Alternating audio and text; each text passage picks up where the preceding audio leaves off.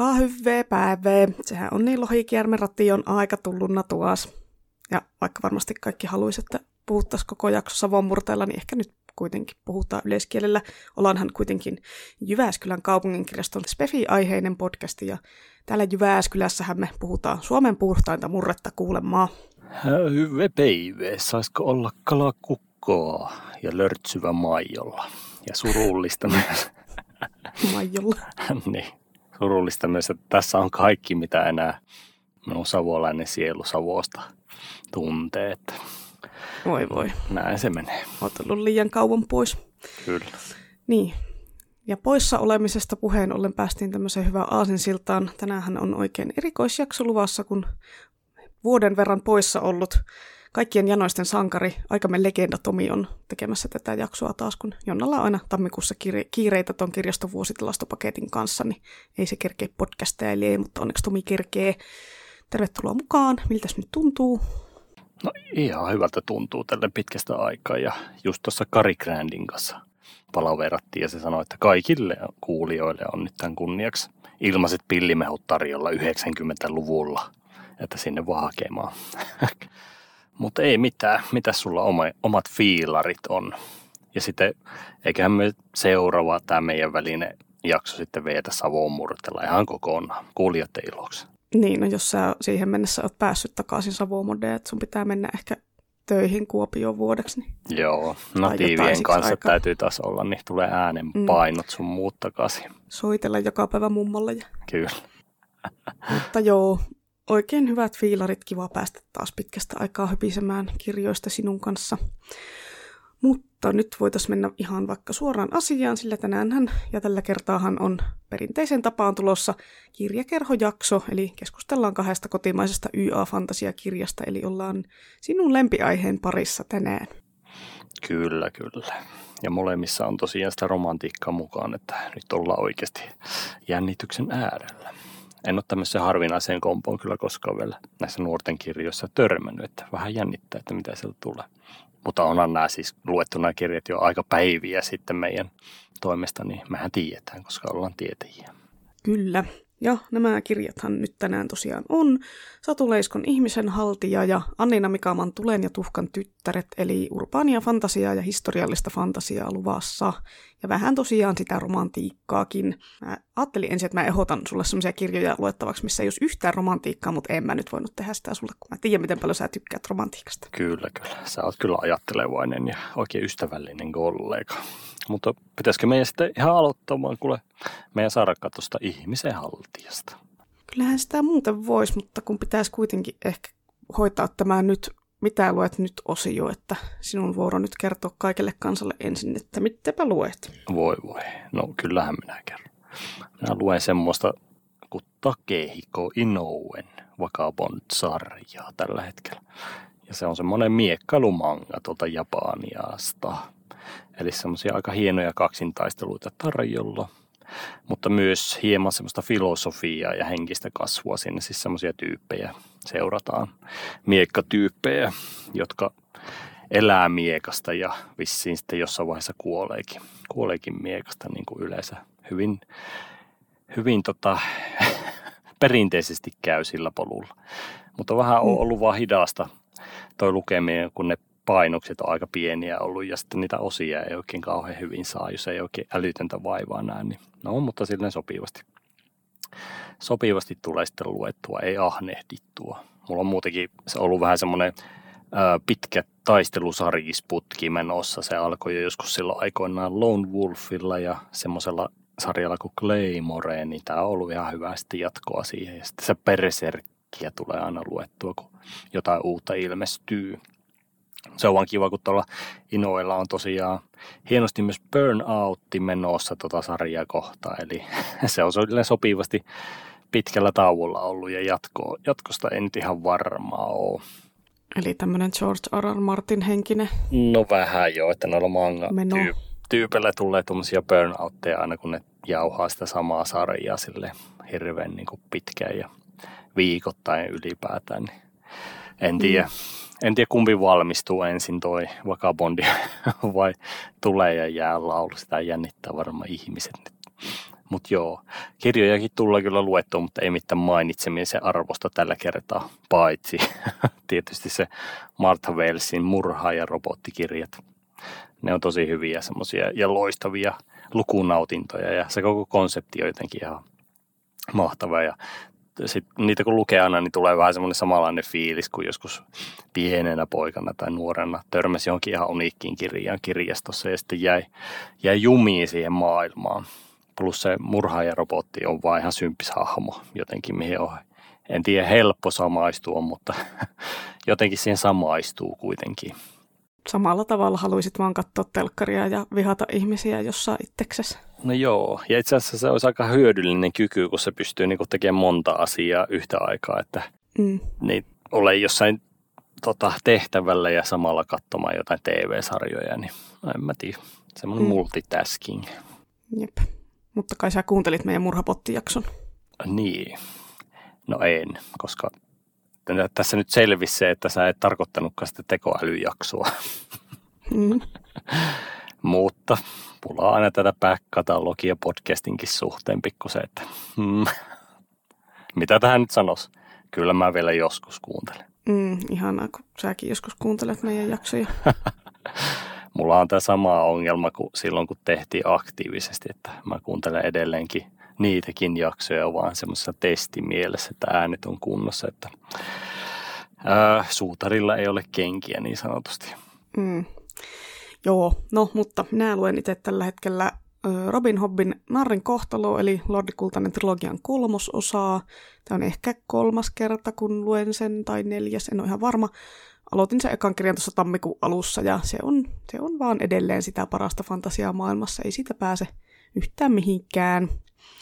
Ja sitten äänikirjana kuuntelen Arttu Tuomisen verivelkaa, eli Delta-sarjan ekaa osaa. Mä oon kuullut tosi paljon hyvää noista Tuomisen kirjoista, että ajattelin, että mä nyt vihdoinkin tartun äänikirjana siihen, kun dekkarit nyt on äänikirjana semmoisia, että on aika helppo seurata, toisin kuin fantasia ja skifi joskus on semmoista, että putoaa vähän kärryiltä, mutta se on semmoista hyvää realistista menoa. Ei ole semmoista nokkela sarjamurhaa ja tappaa ihmisiä oudolla tavalla ja poliisi on aivan hämmennyksissään ja oo, vaan niin kuin semmoista, semmoista, mikä voisi olla oikeasti tapahtunut. Se on mm. silleen mukavan realistista. Realistista jännitystä. Ja tästähän mä saankin hyvän jännärivinkin taas lukematta ihmisille, jotka etsii jännä luettavaa. Toisaalta se on ihan kätsy. Kyllä, kiitän. Mm.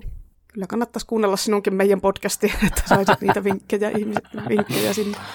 Sulle jää nyt selvästi vaivaamaan, tai minun täytyy ruveta tota, grindaamaan kaikki jaksot tästä eteenpäin nyt. Puolitoista kertaisella nopeudella vaan pistät, niin kyllä se no siitä ei, sehän on nopeasti. pyhä häväistys. Täytyy nautiskella kaikki normaalilla nopeudella. Joo, no mutta voitaisiin mennä vaikka tässä nyt sitten jakson aiheeseen. Ja tällä kertaa ajateltiin kirjakerhojaksolle poikkeukselliseen tyyliin tehdä silleen, että mennään silleen kirja kerrallaan. Yleensähän me pompitaan niin ees taas silleen teemoittain, että tässä kirjassa oli tämmöistä ja tuossa tuommoista, mutta nyt mennään tälleen ensin yksi kirja ja sitten toinen kirja, mutta tuttuun tapaan spoileriosiot on mukana, eli me kerrotaan sitten, kun aletaan puhua loppuratkaisusta tai semmoisista niin, niin asioista, joita ette ehkä halua tietää, niin sitten voitte halutessani hyppiä niiden yli, jos ette ole vielä lukenut kirjaa, vaikka kukapa tätä ei, näitä ei olisi lukenut, koska minähän jo kuukausi sitten ilmoitin meidän Instagramissa, että nämä on ne kirjat, että no niin, nyt lukeekas kaikki. Niin kaikkihan on lukenut nämä, eikö niin? niin? No toivottavasti ainakin on saatavilla, että tulee ja tuhkan tyttäret. No enpä se ole kyllä kahtunut nyt ihan lähipäivinä, mutta on sitä tannut kierrossakin ihan hyvin olla. Ja on ihmisen haltijakin. oikein hyllyssäkin ollut ainakin viikko, että ai ai. No niin. Eli mahdollisuuksia on ollut. Mm. Mutta joo, tsekataan sitä ihmisen haltia nyt ekana. Ja mä muistelen, että alkuun meidän piti tehdä ihmissusiteemainen kerho tästä. Mutta tämä suunnitelmahan kaatui sitten vähän niin kuin materiaalin puutostillaan. Öö, mutta ihmisen haltija oli tavallaan ihan hyvä korvike ja kannen perusteella lähdin kyllä itse lukemaan tätä ihan täpöillä ihmissusikirjana – mutta metsään mentiin siinäkin pikkusen silleen kirjaimellisesti ja kuvainnollisesti, mutta rapaatissa roiskuu, ei kai sille mitään Mm, joo, mä yritin tosiaan alun perin semmoista vähän teemajaksoa muodostaa kirjojen puolesta, mutta olikin niin äh, laaduton se eräs ihmissusikirja, mitä mä ensin ajattelin tähän jaksoon, että mä luin sitä 20 sivua ja olin sille, että mä en pysty lukemaan tätä enempää, tämä on niin kauhea. Plus sitten eihän tämä ihmisen haltijakaan nyt sitten oikeasti kertonut silleen susista tai ihmissusista, vaikka mm. nyt vähän silleen teemaa sivuutaan, niin hyvä, että mä nyt sitten lukenut väkisin sitä loppuun sitä kirjaa. Mutta joo, aloitetaanpa sille, että Tomi kertoo koko kansalle, että mikä on ihmishal- ihmisen haltijan kupletin juoni. Joo, minähän kerron. Mutta niin, hommahan karahti vähän silleen niin kuin alkutekijöissä, kun muutoksia tulleepi, mutta ihmissudet sitten toivottavasti jollain toisella kerrallaan. Katsotaan vuoden päästä sitten. Vuoden luetaan, päästä. Luetaan kuura sitten. Kuura-trilogia luetaan ja sitten keskustellaan siitä. Meillä on jo niin monta tota, päällekkäistä suunnitelmaa vuoden päästä, että tulee joku 5000 tunnin mega-lähetys sitten. Niin, tai sitten sun pitää tehdä joku vierailu muulloinkin kuin tammikuussa tähän podcastiin. Mutta... Niin joo. No, suunnitellaan. suunnitellaan. Mutta joo, niin siis homman nimihän on Bullet for my Valentine ja biisi Waking the Demon. Vai eikö tämä ollutkaan musiikkiraati tällä kertaa? No anyways. Siis tämä pitää soija siellä taustalla nyt, kun luette sitä kirjaa. Tietysti, jos olette jo lukenut, niin voitte kuunnella sitä biisiä saman verran. Mutta oikeanlaisiin tunnelmatiloihin pääsee tällä. Tiedäs, Tomin emonuoruus sieltä paljastui nyt tälle yhtäkkiä äkki arvaamatta. Miten niin nuoruus, kun mä arvostan kaikkea hyvää musaakkia sille yhdenvertaisesti. Emo keski-ikä. Niin. Ja siinä on myös hyvä semmoinen oikein 2000-luvun alun semmoinen musavideo, mikä kannattaa katsoa kanssa. Mutta niin, sitten kirjan alkumeiningit hän on tosiaan niin kuin suoraan sieltä jostain 2000-luvun alun semmoista paranormaalista teinileffasta. Ää, meidän päähenkilö on Tuuli. Se asuu semmoisella pienellä paikkakunnalla jossain herran korvessa. Paikan nimi on Kuusten kylää, mieti. Vähän niin kuin joku mm. koivuhiki. No anyways. Tämä Tuuli on vähän semmoinen ulkopuolinen ja hiljainen tyyppi. Se asuu isänsä kanssa ja ei ole ihan kauheasti kaverita koulussa. Ja ei ole tota, kylilläkään vissiin mitään ihmeellisiä tapahtumia, eli semmoinen ihan pien, pien kylä, pienet asukit. Paitsi mitä nyt paikkakunnan joku asukas Pekka, se huhutaa, että se on joutunut petoeläimen raatelemaksi. Se on niin tämmöinen lähiaikoina pahin tapahtuma kylällä. Ja Pekkahan kuoli sitten siihen hommaan. Elämä on siis alkuasetelmalta aika semmoinen seesteinen ja tylsäkin tuulin näkökulmasta. Mutta tämä muuttuu, kun sitten kouluun tulee semmoinen ulkopaikkakuntalainen Maria, joka on myös tällainen elokuva, elokuvista tuttu, superkiinnostava ja myös semmoinen kaunis ja sosiaalinen ihminen, joka lumaihin kaikki tyypit tietysti siellä koulussa myös lankea välittömästi – ja jostain syystä tuota Maria kiinnostaa Tuulin seura ja Tuulia vähän epäilyttää myös, mutta sittenhän se tästä lähtee tarina rullaamaan. Niin ja totta kai sieltä lukiosta löytyy myös ihana jäkispoika Ossi ja muitakin tyyppejä ja draamaa ja kaikkea. Ja ehkä tähän väliin on myös hyvä huutaa, että semmoisena kohtalaisen merkittävänä sivujuonena toimii siis Tuulin äidin kuolema ja se, että miten Tuuli isä suhtautuu tähän kuolemaan – Eli ei ihan kauhean hyvin. Ja tätä isä sitten juo suruunsa ja pahoinpitelee tytärtä henkisesti ja fyysisesti kotona. Joo, ei ole Tuulilla ihan hirveän helppoa siellä kotona tosiaan. Ja nämä arvaamattomasti käyttäytyvään isään liittyvät kohdat oli kyllä tosi raastavia ja hyvin kirjoitettuja. Et kun tästä kirjan alkuasetelmasta alku oli, tästä kirjan alkuasetelmastahan tosiaan voi aika helposti saada semmoiset Twilight-vibat, kun ollaan niin kuin pikkukylässä, tai no siis pikkukaupungissa, koska sieltä nyt kuitenkin löytyy niin kuin lukio, mitä ei nyt nykyään ihan mistään peräkorven taajamista enää löydy, koska on kaikkia tämmöisiä kuntaliitoksia ja muita tehty, mutta ehkä, tämän, ehkä voin hyväksyä tämän epäloogisuuden kuitenkin, että jossain pikkukylässä lukio. Mm. Ollaan kuitenkin spekulatiivisen fiktion äärellä, niin ehkä voidaan, voidaan niin hyväksyä se, että on niin jo. Just, lukijoita just on muuallakin kuin isoissa kunnissa.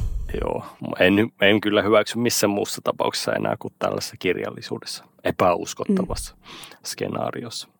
No joo, tästä isäteemasta täytyy muukin kyllä kommentoida, että ne oli ihan oikeasti semmoisia raastavia ja meni jotenkin sille ihon alle.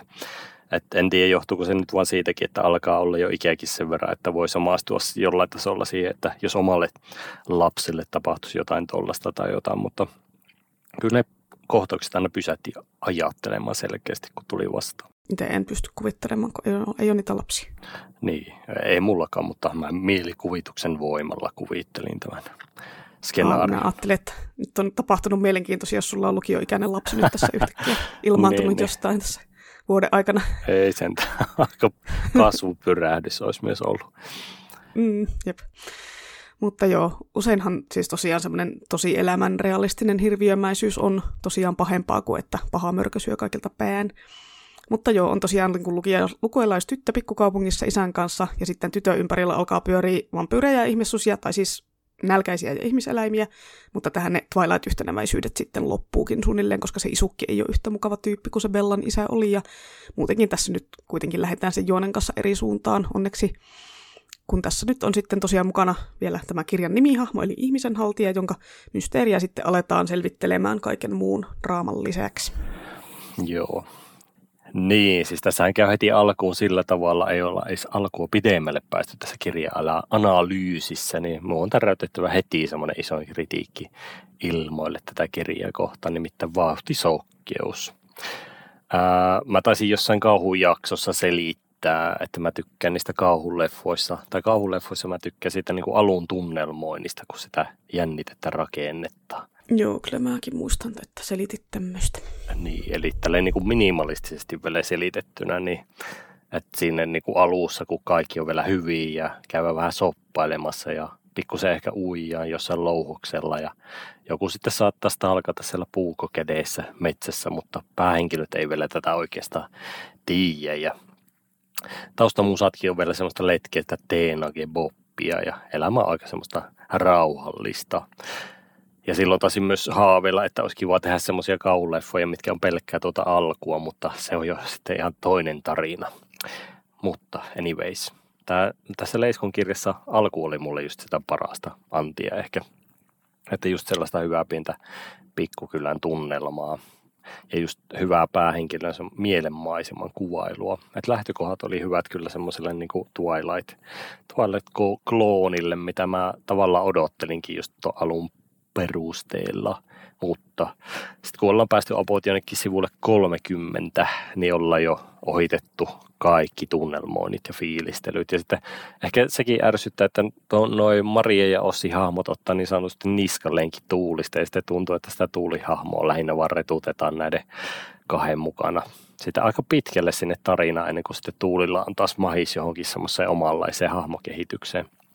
Ja sitten kun tämä kaksikko tulee vielä niin kiireellä messiin, että ää, en oikein itse ymmärrä sitä käännettä, semmoista pikaista käännettä, varsinkin kun sitten molempien taustatarinaa avataan sille kunnolla vasta jossain keskivaiheella kirjaa. Että kiiritä pitää ja tunnelma on jotenkin aina, ainakin itsellä siinä vaiheessa vähän niin kuin pilalla, kun on niin kiire. Kiireen tuntuu. Mm.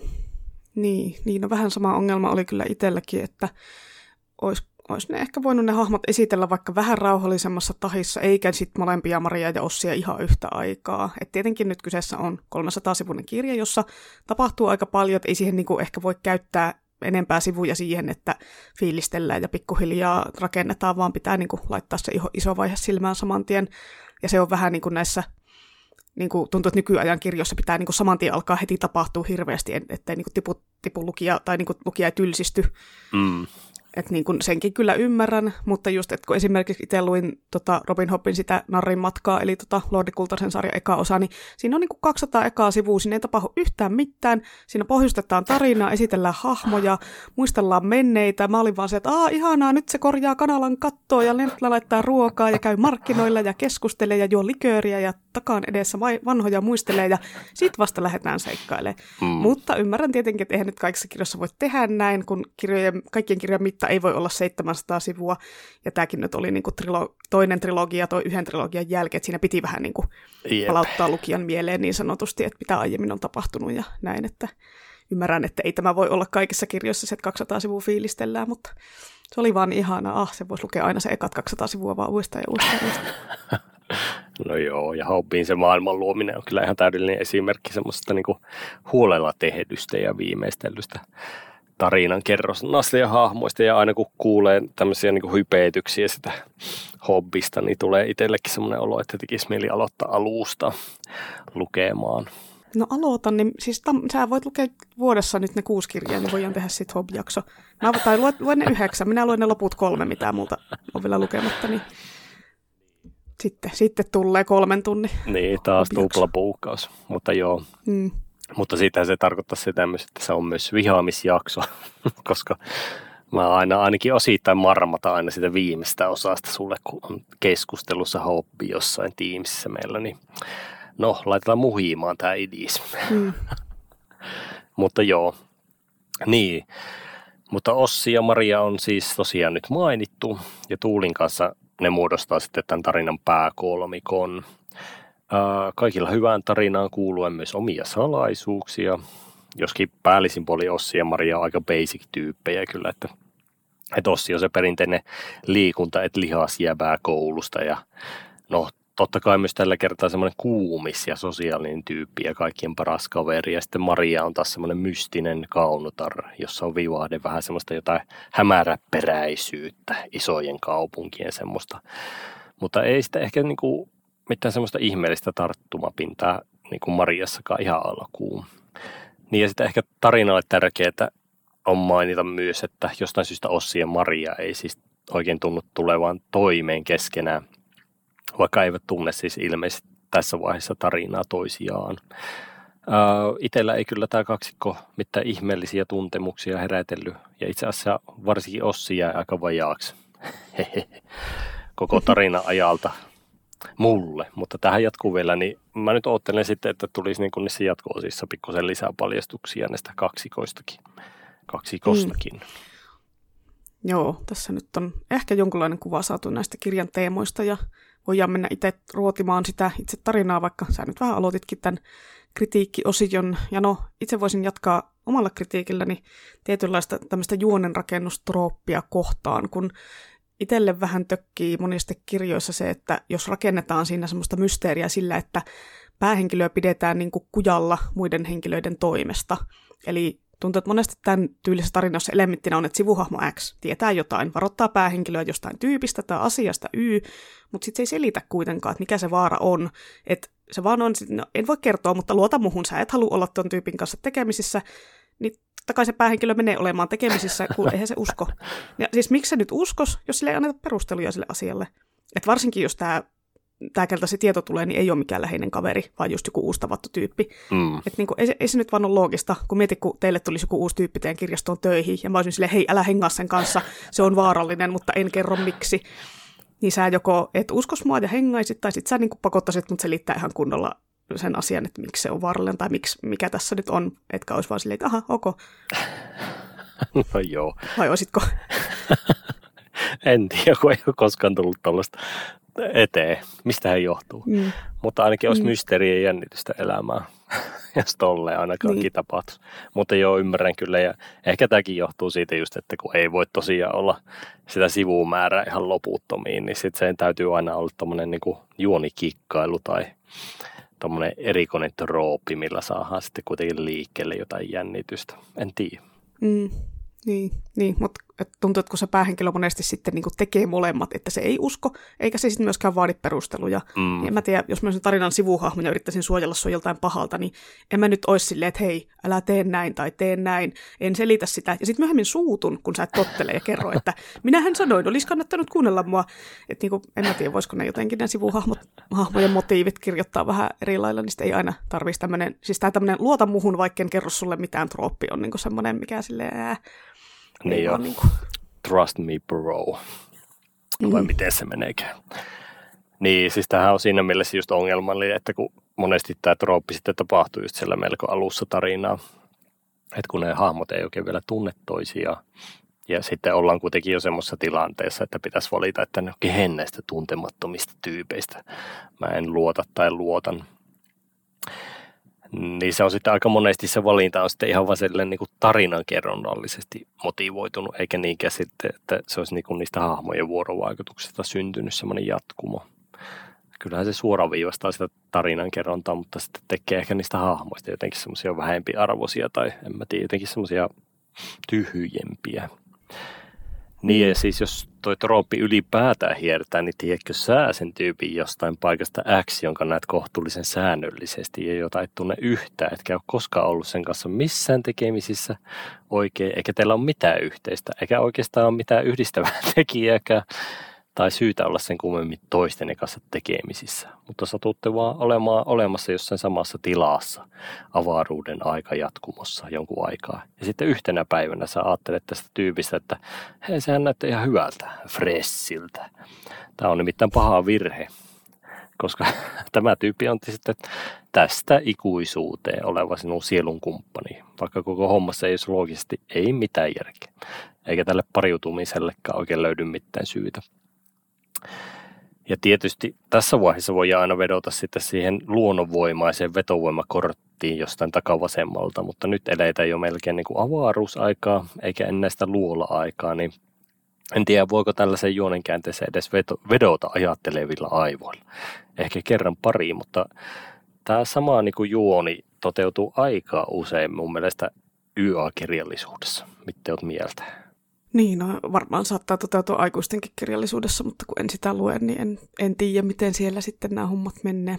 Mutta tietysti voi tässä, tässä vaiheessa voi ottaa huomioon sen, että no hahmot on teini-ikäisiä, eli ne hormonit siellä hyrrää ja välttämättä ei ajatella ihan järjellä, että kun sen ikäisenä saattaa ihastua tosi voimakkaasti vaan siksi, että toinen on niin ihkudaa, että itse ainakin 17-vuotiaana, 16-vuotiaana olin just, just tosi lyhyen tuttavuuden perusteella sille ihan in love että mm, sinä olet ehkä ollut tosi cool ja järkevästi ajatteleva koko elämässä. Minä ainakin olin semmoinen kunnon ihastuja teininä ilman, että mietin, että ollaanko me parina mitenkään niin kuin compatible tai tunnenko mä sitä ihmistä edes oikeasti. Että niin kuin, no tietenkin sitten tuli myös niitä sydänsuruja koko ajan, mutta nyt on tietysti ihan hyvä sen ikäisenä kokea moiset, että vähän valmistaa näihin aikuiselämän draamoihin ja traumoihin. Kyllä, kyllä mutta kyllä mä omalta kohdalta muistelen, että ennen niin kuin ihastukset sun muut, niin ollut ihan mitään semmoisia niin salamakirkkaalta taivalta tyyliä, että ehkä semmoisia kuitenkin, että ties nyt jotain enemmän sentä, että käykö ne mieluummin Sivaassa kuin K-kaupassa. Ja meidän kylällä oli tosiaan vain kaksi kauppaa. niin. Sitten piti niin kuin valita puolensa. Että... Jep. Sivassa Mut, käyjät ei seurustellut K-kaupassa käyjien kanssa. Joo, ja itse asiassa jossain vaiheessa oli kyllä kolmekin kauppaa, mutta se oli jo liikaa sitten. Huh. Selvästi. mutta ehkä tämä nyt on vain tämmöinen niin oma, oma aivo-ongelma enemmän ja pikkukylien ongelma myös. Hmm. Niin, no en minäkään nyt siis silleen missään sykkivässä metropolissa viettänyt teini-ikää. No Tosin en mä tiedä, ehkä sun pikkukyliin verrattuna Joensuu on ollut semmoinen, kun meillä oli kuitenkin hei siis liikennevaloja ja rullaportaita ja mäkkäri. Ai ai ai, rajua meno, kun on rullaportaita. Mm, no siis rullaportaat oli maailman jännin juttu pienenä, kun ei, ei niitä Lieksassa ollut missään, mutta sitten kun mentiin Joensuuhun shoppailemaan, niin oh vitsi rullaportaita. No liikennevaloja, oh. Lieksassakin on nykyään taitaa olla yhdet liikennevalot. Oh, joo, joo, joo, joo. Raju, raju. Pilalla. Pilalla on koko kyllä No joo, itse asiassa mulla on vähän sama, että pienenä Jannuna, kun tuli ekana kertona. Ekoja kertoja käytyä jossain Anttilassa, just Kuopiossa, niin se kokemus oli sellainen, että ekaksi auto parakkiin, totta kai autohallin ja sieltä sitten uskomattoman pitkillä rulliksilla tai jollain vastaavilla noustiin suoraan Anttilaan sisään. Että kyllä se oli aika huippukokemus suoraan lapsuudesta. Mm, uskon kyllä tämän. Mä en tiedä, onko nykylapset tämmöisestä yhtä innoissaan, että kyllä nyt vähän epäilen. No joo, pilalle on älymatka puheliminen. Mutta joo. No niinpä. Mutta Tuulin ja Ossin tota, keskuudessa käy sitten jossain, jossain vaiheessa tarina silleen, että ne alkaa lähestyä lopulta sellaisissa kotipileissä kohti toisiaan. Ja äh, ei sentään pari sivua aikana, mutta koska tarina tarvii jonkunlaisen romanttisen vivahteen, niin miksi sitä ei väkipakolla vähän niin kuin semmoista perinteistä huttua. Ää, koska miksi nyt kirjoittaa sitä semmoista kunnollista ja tai syvällistä pariskuntakertomusta, kun voi tässäkin suhteessa hiitellä perinteisellä, eli niillä ulkoisilla tekijöillä. Ja totta kai se nyt se päähenkilön ihastuksen kohde on tässäkin tapauksessa lähestulkoon nyt täydellinen ulkonäön suhteen, mutta muitakin semmoisten sosioekonomisten mittapuiden ehkä. Ja ehkä se, että mä nyt marmataan aina tästä YA-romantiikasta johtuu vaan sitten lopulta ehkä semmoista laiskuudesta, että millä sitä romantiikkaa kirjoittaa tai kirjoitetaan, kun lukee miljoonatta kertaa se, että miten joku ihastuu ja rakastuu sekunnissa jonkun naamariin tai kimalteleviin lihaksiin, niin ei sitä vaan oikein enää jaksa välittää kauheasti tästä universumeja syveilevästä eeppisestä rakkaustarinasta. Joo, niin no. Itsekin on kyllä sitä mieltä, että koska nyt suurin osa ihmisistä tässä maailmassa on kuitenkin ihan tavallisen näköisiä taviksia, niin tarviiko niiden kirjallisuuden romanttisten kiinnostuksen kohteiden aina olla sellaisia niin huippukuumiksia? Tai pitäisi kaikilla olla niin yleensäkin samanlainen maku? Et kun tuntuu, että tosi usein niin kuin kaikkeen kirjallisuuteen laitetaan, niin kuin, että no niin, heteronaiset, nämä haluaa itseään pidemmän ja harteikkaan vahvaleukaisen adoniksen, ja no niin, heteromiehet, kaikki te haluatte hoikan, mutta muodokkaan itseään, itseään lyhyemmän pitkähiuksisen naisen tosi elämässä sitten muutkin kuin tuota kuvausta vastaavat ihmiset ihastuu ja pariutuu ihan suvereenisti. Että ne, ne ei ole niin ne semmoiset universaalit ideaalipiirteet niin millään tavalla kaikille. Tai jos joku ihminen on niin persoonana tosi ihana, niin kyllä sitä yleensä pitää myös omaa silmään miellyttävänä, vaikkei se olisi niin semmoinen perinteisen kaavan mukaan niin hot.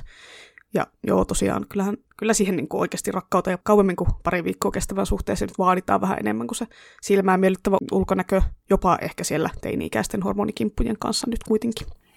Niin, kyllä sä nyt sanotit ihan täydellisesti sitä, mitä mä nyt oon yrittänyt niin kuin ajatella. Ja sitten monestihan näissä vielä kirjoissa ainakin annetaan olettaa, että nämä paritunneet henkilöt jatkaa yhdessä olossa sille niin kuin hamaan tulevaisuuteen niin jotenkin tuntuu, että sitä epäuskottavammaksi se menee jotenkin sillä ainakin omassa mielessä, että silloinkin ollaan niin kuin yhdessä, mutta koska ei ole mitään muuta yhteistä kuin ne lähinnä vaan, että no nämä pinnalliset jutut, niin en tiedä miten niille käy. No ehkä niille käy ihan hyvin. Kai niille käy miten itse haluaa kuvitella. Hmm. Kai. Hmm. Mutta niin, siis mä nyt voi hyvänä esimerkkinä käyttää sitä Annukka Salaman Riippeleytä tähän väliin. Siis se on ihan loistava kirja, mutta ei nyt kauheasti spoilata tätä, jos joku ei ole lukenut, mutta se juoni menee nyt suurin piirtein sille, että se päähenkilö, joka on niin tyyli jokaisen mittapuun mukaan semmoinen aika HC-nörtti, niin sillä on sitten netissä sellainen tuttavuus, joka on niin sanotusti täydellinen mätsi, niin täydellinen mätsi, että kumpikaan ei oikeastaan uskalla tavata oikeassa maailmassa, ettei se menisi se homma pilaalle niin sanotusti. Ja sitten tämän nettituttavuuden kanssa vielä kaikki nörttijutut mätsää ja jne, niin sitten lukijalle tulee sellainen fiilis, että nyt tässä on niin kuin jotain täydellistä ilmassa. Mutta toki tässä Riiplissäkin pitää, pitää sitten olla sillä oikeassakin elämässä semmoinen pakollinen hunkki, mihin tämä päähenkilö ihastuu, koska upeat hiukset tai jotain. Ja sitten Äh, ja toki loppuhuipennuksessa toki tämä oikeata lihaa oleva tyyppi sitten voittaa vielä se päähenkilön sydämen. Ja sitten lopussa oleva twisti ei edes pelasta tätä tätä tota, käännettä, koska itse ärsytti aivan mega paljon. Sitten, että kirjassa, jossa nörtteillään kunnolla, kertoo nörttitytöstä. Ei ole uskallettu kirjoittaa kunnollista nörttiromanssia, vaan sitten aivan pakko on tähänkin pistää se perinteinen ulkonäkö sitten juonen kärjeksi. Että lihallisuuden voimaa ei kyllä voi voittaa. Ja tekisi mieli vähän huutaa ja teki mieli jo silloinkin huutaa.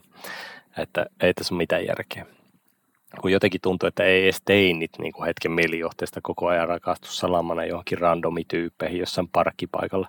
Siis niin kuin kirjaimellisesti pal- parkkipaikalla, kun näkee jonkun sekuntin jonkun tyypin jossain autossa.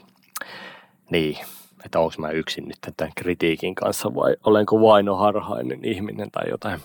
No et nyt ole, vaikka kyllähän niillä nyt tietysti oli muutakin yhteistä sillä, sillä niillä päähenkilöillä, no en muista kenenkään nimeä näköjään enää, kuin, että kun niillä oli sitä hyvää bänteriä ja niin tämmöistä, niin siitä mm. tykkäsin. Mutta siis joo, itseäni häiritti vähän siinä Riplissä tosiaan tämä, että muuten se on ihan huikean hyvä, koska siis Annukka Salama osaa kirjoittaa tosi hyvää semmoista teiniromantiikkaa ja spice-kohtauksia, just tota tämmöistä hahmojen välistä keskustelua ja bänteriä, se on niinku ihan silleen, ah, rakastan. Mutta niinku, Olisiko se raivostuttavan komea tosielämän dude voinut olla vaan raivostuttavan tavallisen näköinen jamppa, johon se päähenkilö olisi sitten pikkuhiljaa tutustunut ja tykästynyt ja näin, että pitääkö se olla sitten semmoinen niin kuin six-pack niin kuin, meininki niin kuin jotenkin. Niin. Mutta joo, siis pitäisi lukea Ripley uudestaan, uudestaan kyllä tota, tuli. Eh, ehkä vaan, ehkä vaan luen senkin nyt tässä uudestaan. En lue niin, uusia aina vaan uudestaan joku. No ei sekään laitonta mm. ole. Niin, no ehkä minun täytyy vielä räntätä ylipäätään näistä y- yhdistelmäkirjoista vähän se, että tuo niinku yli, ylipäätään se niinku romantika kritisoiminen johtuu mulla ehkä myös siitä, että sit sille jotenkin tuntuu, että sille ei anneta niinku yhtä paljon arvoa tarinassa kuin sitten muulle juonelle, että se nyt on vain joku semmoinen asia, mikä pitää siellä kirjassa olla, koska öö, miksi? Et kai sitä tavallaan niinku odotetaan sitten kuuluvan niinku tuohon kaavaan. Tai en mä tiedä. No onhan nyt romantiikka monesti aika iso elementti ihmisten elämässä yleensäkin, ainakin nuorisolla ja jostain syystä, varsinkin just nuorten kirjassa se on sellainen perusjuttu, mikä nyt vaan on oltava siellä, että siellä on oltava se joku ihastusjuoni, vaikka se ei olisikaan sen kirjan perusjuttu jostain, jostain syystä. Mutta jo tuo Instalove-trooppi on kyllä mulle tosi meh. Mä en, mä en pidä siitä. Mä teininäkin tykkäsin enemmän niistä Tuija Lehtisen kirjoista just siksi, kun siinä, niissä oli niitä ihastusjuttuja, niin ne kehittyi pidemmän ajan sisällä, kun ne aina kertoi vähän pidemmän ajan sisällä sen tarinan, että se ei ollut semmoinen, että näin jonkun ja rakastuin täysillä tyylinen mm. asia. Niin, pitäisi kyllä tehdä teineille semmoinen testivinkkaus just, että on vaan Lehtisen kirjoja. Lehtisen kirjoja tuolta meidän hyllyistä. No sä et lukenut koskaan Tuija Lehtistä? En yhtään. Eli sä on nyt se asiantuntija. en yhtään mm. kokonaan, hei huom. Että sä on nyt se asiantuntija, että onko testivinkkaukselle paikkaa. Luitko Roskisprinssiä vai mitä, mitä luit? En mä kuule muista. Jotain vanhoja, vanhoja vaan. Jos ne on niitä alkupään, niin todennäköisesti. Niin no Roskisprinssistä on se leffa, niin siitä on sen takia uudempi painos, mutta muutenhan niitä painoksia, mutta niitä ei ihan hirveästi aina ole mm. hyllyssä välttämättä. Varsinkaan näistä minun suosikeista, niin kuin Siivet varpaiden välissä ja Vaniljasyndrooma, että sinä voisit kyllä vaikka ne käydä lainaamassa ja lukasta ja piettää Tuija Lehtis jakso ensi tammikuussa. Kolme tuntia lisää siitä. No joo, ja nimien mm. perusteella kyllä odottaisin jotain ihan muuta kuin romantiikkaa näistä, mutta en mä tiedä täytyisi, jos olisi aikaa, niin tutustua kaikkien mahdolliseen, koska se olisi se paras, paras tilanne aina kuitenkin. Mm. Mutta niin. Niin, siis mä nyt ylipäätään mietin, että onko näissä komboissa sitten, tai niinku, että on, onko ne niinku vaan liikaa sitten, jos on niinku yritetään kaikkea tunkea kaikkeen. Että sitten, että onko mitään järkeä just, että yhdistetään kauhua, fantasia, skifiä tai jotain muuta subgenrejä ja sitten laitetaan vielä romantiikkaakin sitten jos se romantiikka on tavallaan vaan sitten jotain semmoista vähän niin kuin randomia täytettä sinne, sinne tota sivuille ja sitten se pääpointti pitäisi olla kuitenkin vaikka joku yliluonnollinen juttu. Sitten just niin kuin samaa toisinpäin, että mitä arvoa se joku random ihmissusi tuo sitten semmoisen niin kuin perinteiseen Hallmark-tarinaa, missä niin kuin rakastutaan jossain perä, perähikiellä metsuri, metsurin mökissä.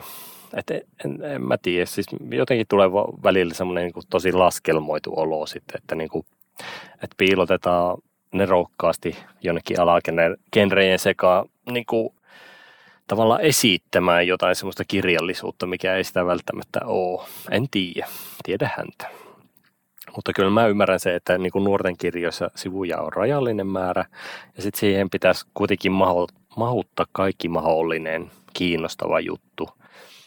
Mutta toisaalta taas, että tuleeko sulla mieleen niin kuin yhteen kirjaa, missä nämä olisi kaikki balansissa ja mitta on alle se 400 sivua? Mm, no kyllä niitä nyt saattaa itse asiassa jotain olla, kun mä että just puhuin Sarvijumalasta tuolla kirjakutsuilla, niin siinä oli kyllä alle 200 sivussa. Ja sitten tuossa Anu Holopaisen Ihoalaston kanssa 200 sivua, mutta siihen nyt, no Sarvijumalassa on sen tässä romantiikkajuoni ihonalaisessa ei niinkään, että niin kuin, mm että on, on niin kuin jotain tämmöisiä, mutta enimmäkseen ne hyvin balansoidut kirjat, missä varsinkin on jotain semmoista monimutkaisempaa ihmissuhdejuttua, niin nehän on sarjoja enimmäkseen. Mutta eihän nyt siis kaikkien maailman kirjeen tarvi olla semmoisia täydellisen originelle ja vuosikausien ajan hiottuja mestariteoksia, vaan ne voi olla semmoista perusviihdettä, oli se genre tai kohderyhmä sitten mitä vaan. Mutta kun kysyt, että mitä se ihmissusi tuo siihen Hallmark-tarinaan, niin se, se tuo vaihtelua siihen. Että niin kuin esimerkiksi nyt tuolta romanttisen kirjallisuuden maailmasta tämmöinen esimerkki, että nykyään kunhan siis voi kuka tahansa kirjoittaa ja julkaista kirjoja digitaalisissa palveluissa ilman kustannussopparia, niin varsinkin enkunkielisessä maailmassa julkaistaan kaikenlaista niin sanotusti huttua, jolle riittää lukijoita, vaikka kirjalliset ansiot ei välttämättä ole kovin kummosia, mutta kunhan on tarpeeksi kuumaa läiskettä, niin sitten lajityypin ystävät lukee ja suosittelee toisilleen. Eli puhun nyt näistä tämmöisistä kirjoista, missä on paljas mies kannessa ja nimenä joko joku tyyli Ice Planet Barbarians tai Wolfman Spray tai joku tämmöinen naisille suunnattua erottista kamaa, jota ei varmasti juonen takia lueta, niin ymmärrän, että semmoiseen on sitten helppo saada uutta kulmaa sillä, taitetaan tarinan spefi-elementtejä, eli bisnesmiehen sijaan ollaankin sillä jonkun vampyyrin kaa tai näin poispäin. Mm. Niin, siinä olisi kyllä taas taitavalle kirjoittajalle kaksi hyvää kirjaideaa. No siis toi Ice Planet Barbarians on kyllä ihan oikea sarja, että siinä avaruusolennot kidnappaa naisen johonkin barbaariplaneetalle ja sitten seuraa kuumaa läskettä. Ai ai. Nyt on muuten semmoista kirjallisuutta, että en tiedä, miten mä oon onnistunut tällaista niin kuin ylipäätään missaamaan. Ei kun vaan hankit sitä tähän tonne tota, meille e-kirjaksi. Joo. Sitten jostain tilaa pistet tilaten. Pääsit lukemaan. Niin, niinpä. Siinä on myös hyvä, hyvä vinkki meidän e-kirjavalitsijoille, paitsi että en tiedä tuleeko johonkin valtakunnalliseen. Siellä on vain jotain perusvarmaa kuitenkin, eikä mitään tämmöisiä kunnon kirjoja. Epäilenpä, että siellä on Ice Planet Barbarians siellä heti ensimmäisenä ainakaan. Ellei joku te hankintatoimittaa, niin. en tiedä. Niin, joku, joku voisi tehdä oikeastaan. Mm. niin, no, en mä tiedä. Siis mullehan se kyse nyt ei tosiaan siitä ole, että se romantiikka olisi jotenkin sillä niin kuin aivan turhaa täytettä niin kuin kirjojen sivuille. Sitä mä en niin kuin yritä, yritä tässä sanoa, vaan niin päinvastoin. Että niin kuin sä sanoit, niin se on iso osa ihmiselämää, mutta mä itse ehkä niin kuin peräänkuuluttaisin kuitenkin sitten enemmän sitä, että sitä niin kuin romanttista puoltakin kirjoitettaisiin sitten niin kuin samalla tasolla ja huolella kuin muutakin sisältöä. Tai just ehkä niin kuin just, että jos se on kombo, jonkun toisen kanssa. Koska sitten niin kuin tuntuu, että se on vähän silleen niin kuin jää aina varjoon siinä varjoon, on fantasiakirjassa. Koska mun mielestä se korostaa taas niin kuin paljon enemmän niin kuin jotain semmoisia tilanteita. Otetaan nyt vaikka joku fantasiatarina, niin kuin, että se niin kuin korostaa sitä ihmisten välistä vuorovaikutusta. Että jos tulee jotain pahoja ja hyviä tilanteita, että jos oikeasti tietää, että mitä ne ihmiset merkkaa toisille ja minkä takia, mutta sitten jos on semmoinen skenaario, että lohari tuleekin jossain tarinassa ja haukkaa käden irti ja sitten se sydänystävä huutaa, että ei hei, sinun kauniit hauiksi. Et siis on niinku tällä tasolla se ö, ihmissuudestatus. Mutta sitten, että en mä muista sun nimeä, mutta kyllä mä silti rakastuin sinun nopeasti kuin galakseissa räjähtävät auringot, niin en mä nyt oikein tiedä, että miten siihen pitäisi suhtautua. Joo, no siis hyvin todennäköinen skenaariohan tämä on. Mutta joo, tota, vähän nyt ehkä eksyttiin aiheesta vähän liian, liian kauas, voitaisiin vaikka palata sinne. Palataan ihmisen haltiaan. Joo, Joo, nyt kun on ja ollaan vähän kritisoitu ehkä liiankin kärkeästi tälle alkuun ihmisen haltijaan, niin miten voisi ainakin siirtyä pikkuja niin asioihin, josta dikkailin. Tässä kirjassahan nämä yliluonnolliset elementit on silleen ää, kivasti esitetty aika maanläheisinä, minkä takia sitten ne taas ne vahvimmat ilmiöt tässä kirjassa tuntuu melko vaikuttavilta. Ja toisaalta ehkä semmoiset pienetkin jutut sitten sille aika melko isoilta, isoilta asioilta. Ja koska tässä kirjassa on vahvasti vivahteita myös sille niin kuin kansanperinteistä, ei ehkä väist, väit, niin kuin välttämättä suoraan suomalaista kansanperinteistä, vaan semmoisella pienellä omanlaisella mausteella – niin ainakaan tämän yliluonnollisuuden kanssa ei sitten lähdetä niin kuin liian laukalle tässä ekassa kirjassa, vaan ne on aika hyvin silleen niin kuin osa näiden hahmojen persoonaa. esimerkiksi Tuulilla on kyky nähdä, nähdä asioiden todelliset kasvot, eli Tuuli pystyy näkemään niin kuin kaikenlaisten lumousten ja illuusioiden läpi esimerkiksi. Ja tässä kirjassahan on muutamia hahmoja, jotka kirjaimellisesti peittää omat hahmonsa, kasvonsa siis toisten kasvojen taakse tai sitten elähahmojen taakse ja Tuuli pystyy näkemään niiden takana lymyilevän ihmisen tai ehkä niin kuin oikeat kasvot tällä ihmiseltä. Et ihan hyödyllinen taito sitten sellaisessa maailmassa taas, missä yliluonnolliset olennot voi piiloutua erilaisten näkymien taakse. Blink blonk, editointi Inna tässä hei. Mulle tuli tässä jakson äänittämisen jälkeen semmoinen pointti mieleen, jonka mä olisin halunnut saada kyllä mukaan tähän jaksoon, kun olisin aikaisemmin sen tajunnut, mutta keksin sen vasta nyt. Eli mä nyt jälkiäänitän sen tässä tälleen itekseni, eli tähän nyt ei sitten tule Tomin näkemystä mukaan tästä asiasta, mutta mä kyllä juttelin sen kanssa tästä ja se oli ihan samaa mieltä, että olisi ollut siistiä. Eli kun Tuuli on koko ajan nähnyt Ossin ja Marian niin kuin oikein ulkoasun, eikä sitä, minkä muut näkee, eli se näkee Marian tummahiuksisena, kun muut näkee sen blondina ja näin edespäin, niin sehän olisi ollut ihan hirmu siisti twisti, jos Ossi olisikin ollut niin kuin Tuulin silmään ihan tavallisen näköinen, tai jopa ei, niin kuin, ei edes semmoinen mitenkään erityisen silmään miellyttävän näköinen jantteri, ja Tuuli olisi sitten ihmetellyt koko kirjan alkupuolella, että miksi nämä muut mimmit pitää sitä niin superkomeena, että mikä, mikä homma tämä nyt on, ja sitten olisikin käynyt ilmi, että tämä tosiaan johtuu siitä, että muut näkee se Ossi erinäköisenä kuin se koska vain se tuuli pystyy näkemään ne Ossin todelliset kasvot. Et siinä olisi ollut heti semmoista vähän erilaista kulmaa tähän perinteiseen komea jäbä, joka voisi saada kenet vain, mutta haluaakin jostain syystä juuri minut trooppiin versus niin kuin, että komea jäbä, joka muuttaa itsensä vaan erinäköiseksi komeaksi jäbäksi, mikä nyt tässä saatiin. Ja sitten Tuuli olisi voinut olla silleen, olet ihana juuri sellaisena kuin olet, koska sellaisena olet, olen sinut koko ajan nähnyt. Ja lukija olisi voinut olla silleen, että oo, kuinka söpöä, että hän näkee hänen todelliset kasvot ja rakastaa häntä ja näin. Mutta joo, tämmöinen bonusajatus täältä nyt vaan, että voidaan palata takaisin jakson pariin. Bling blong. Mm, joo, toi oli semmoinen mukavan originelli yliluonnollinen kyky, mikä sillä tuulilla oli, ja tykkäsin tuosta kahdet kasvot elementistä, millä ne nälkäiset ja ihmiselämät piilotteli itteensä. Ja itsellekin toimi tämä kirjan tämä aspekti, että ne yliluonnolliset elementit ei ollut sille liian voimakkaita, että ne sopii siihen urbaaniin fantasiaan ja muutenkin. Tosin mä rupesin miettimään sitten, että olisiko tähän tarinaan suhtautunut jotenkin eri tavalla, jos ne nälkäiset olisikin ollut sitten niinku vaan vampyyrejä, koska kyllähän ne niihin aika vahvasti rinnastui, vaikka se Ossi olikin koko ajan, että en ole vampyyri, en ole vampyyri. Ja ihmiseläimet sitten rinnastui tietenkin ihmissusiin, niin kuin perinteiseen kaavaan kuuluu. Et kun aina, mulla meni vähän ehkä liian paljon siinä lukiessa sitä aivokapasiteettia siihen, että mä niin tajuin, että miten nämä nälkäiset nyt eroavat vampyyreistä ja miten ne ihmiseläimet toimii verrattuna niin kuin ihmissusiin.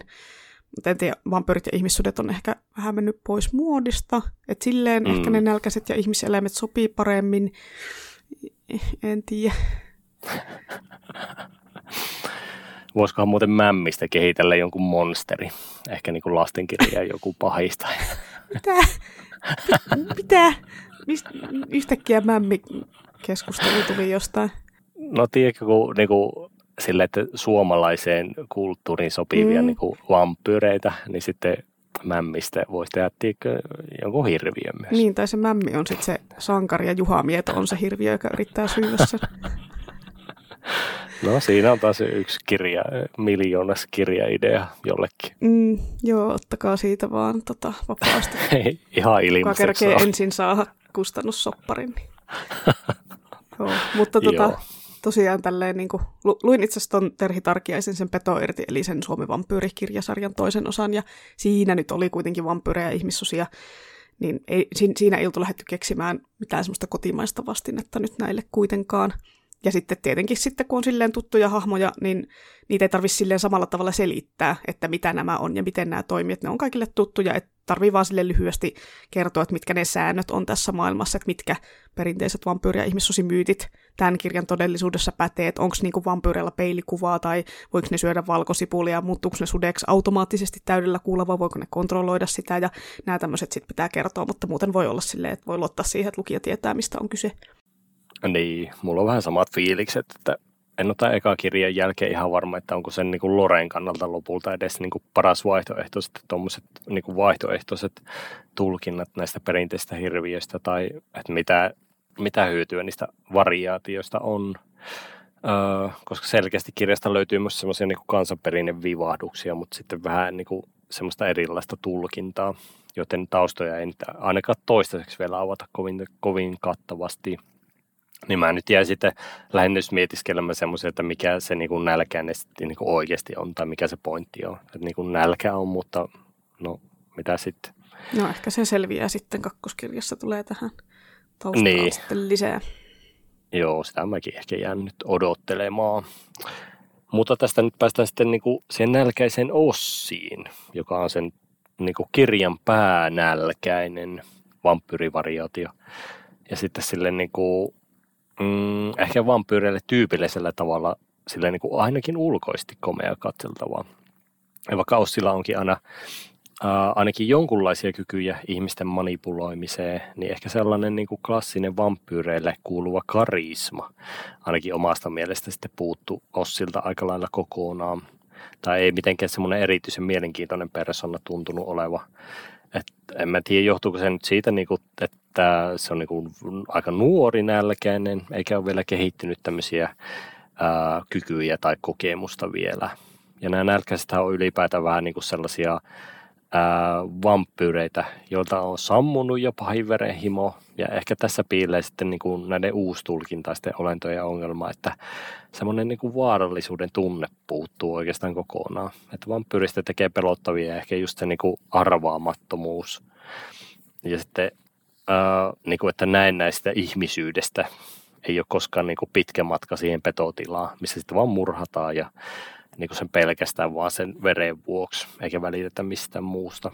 Hmm. Sitten jotenkin, niin kuin, että ehkä niin kuin valitettavasti se jotenkin vaan kuuluu sitten tämmöiseen kirjallisuuteen, että näiden niin kuin olentojen semmoisia voimatasapainoja pystyisi edes jollain tavalla arvioimaan, koska sitten muuten niiden niin kuin olemassaolo ja mytologia rupeaa miettimään sille ihan niin kuin liikaa ja liian kriittisellä tavalla ja sitten epäilee ylipäätään sitä loogisuutta.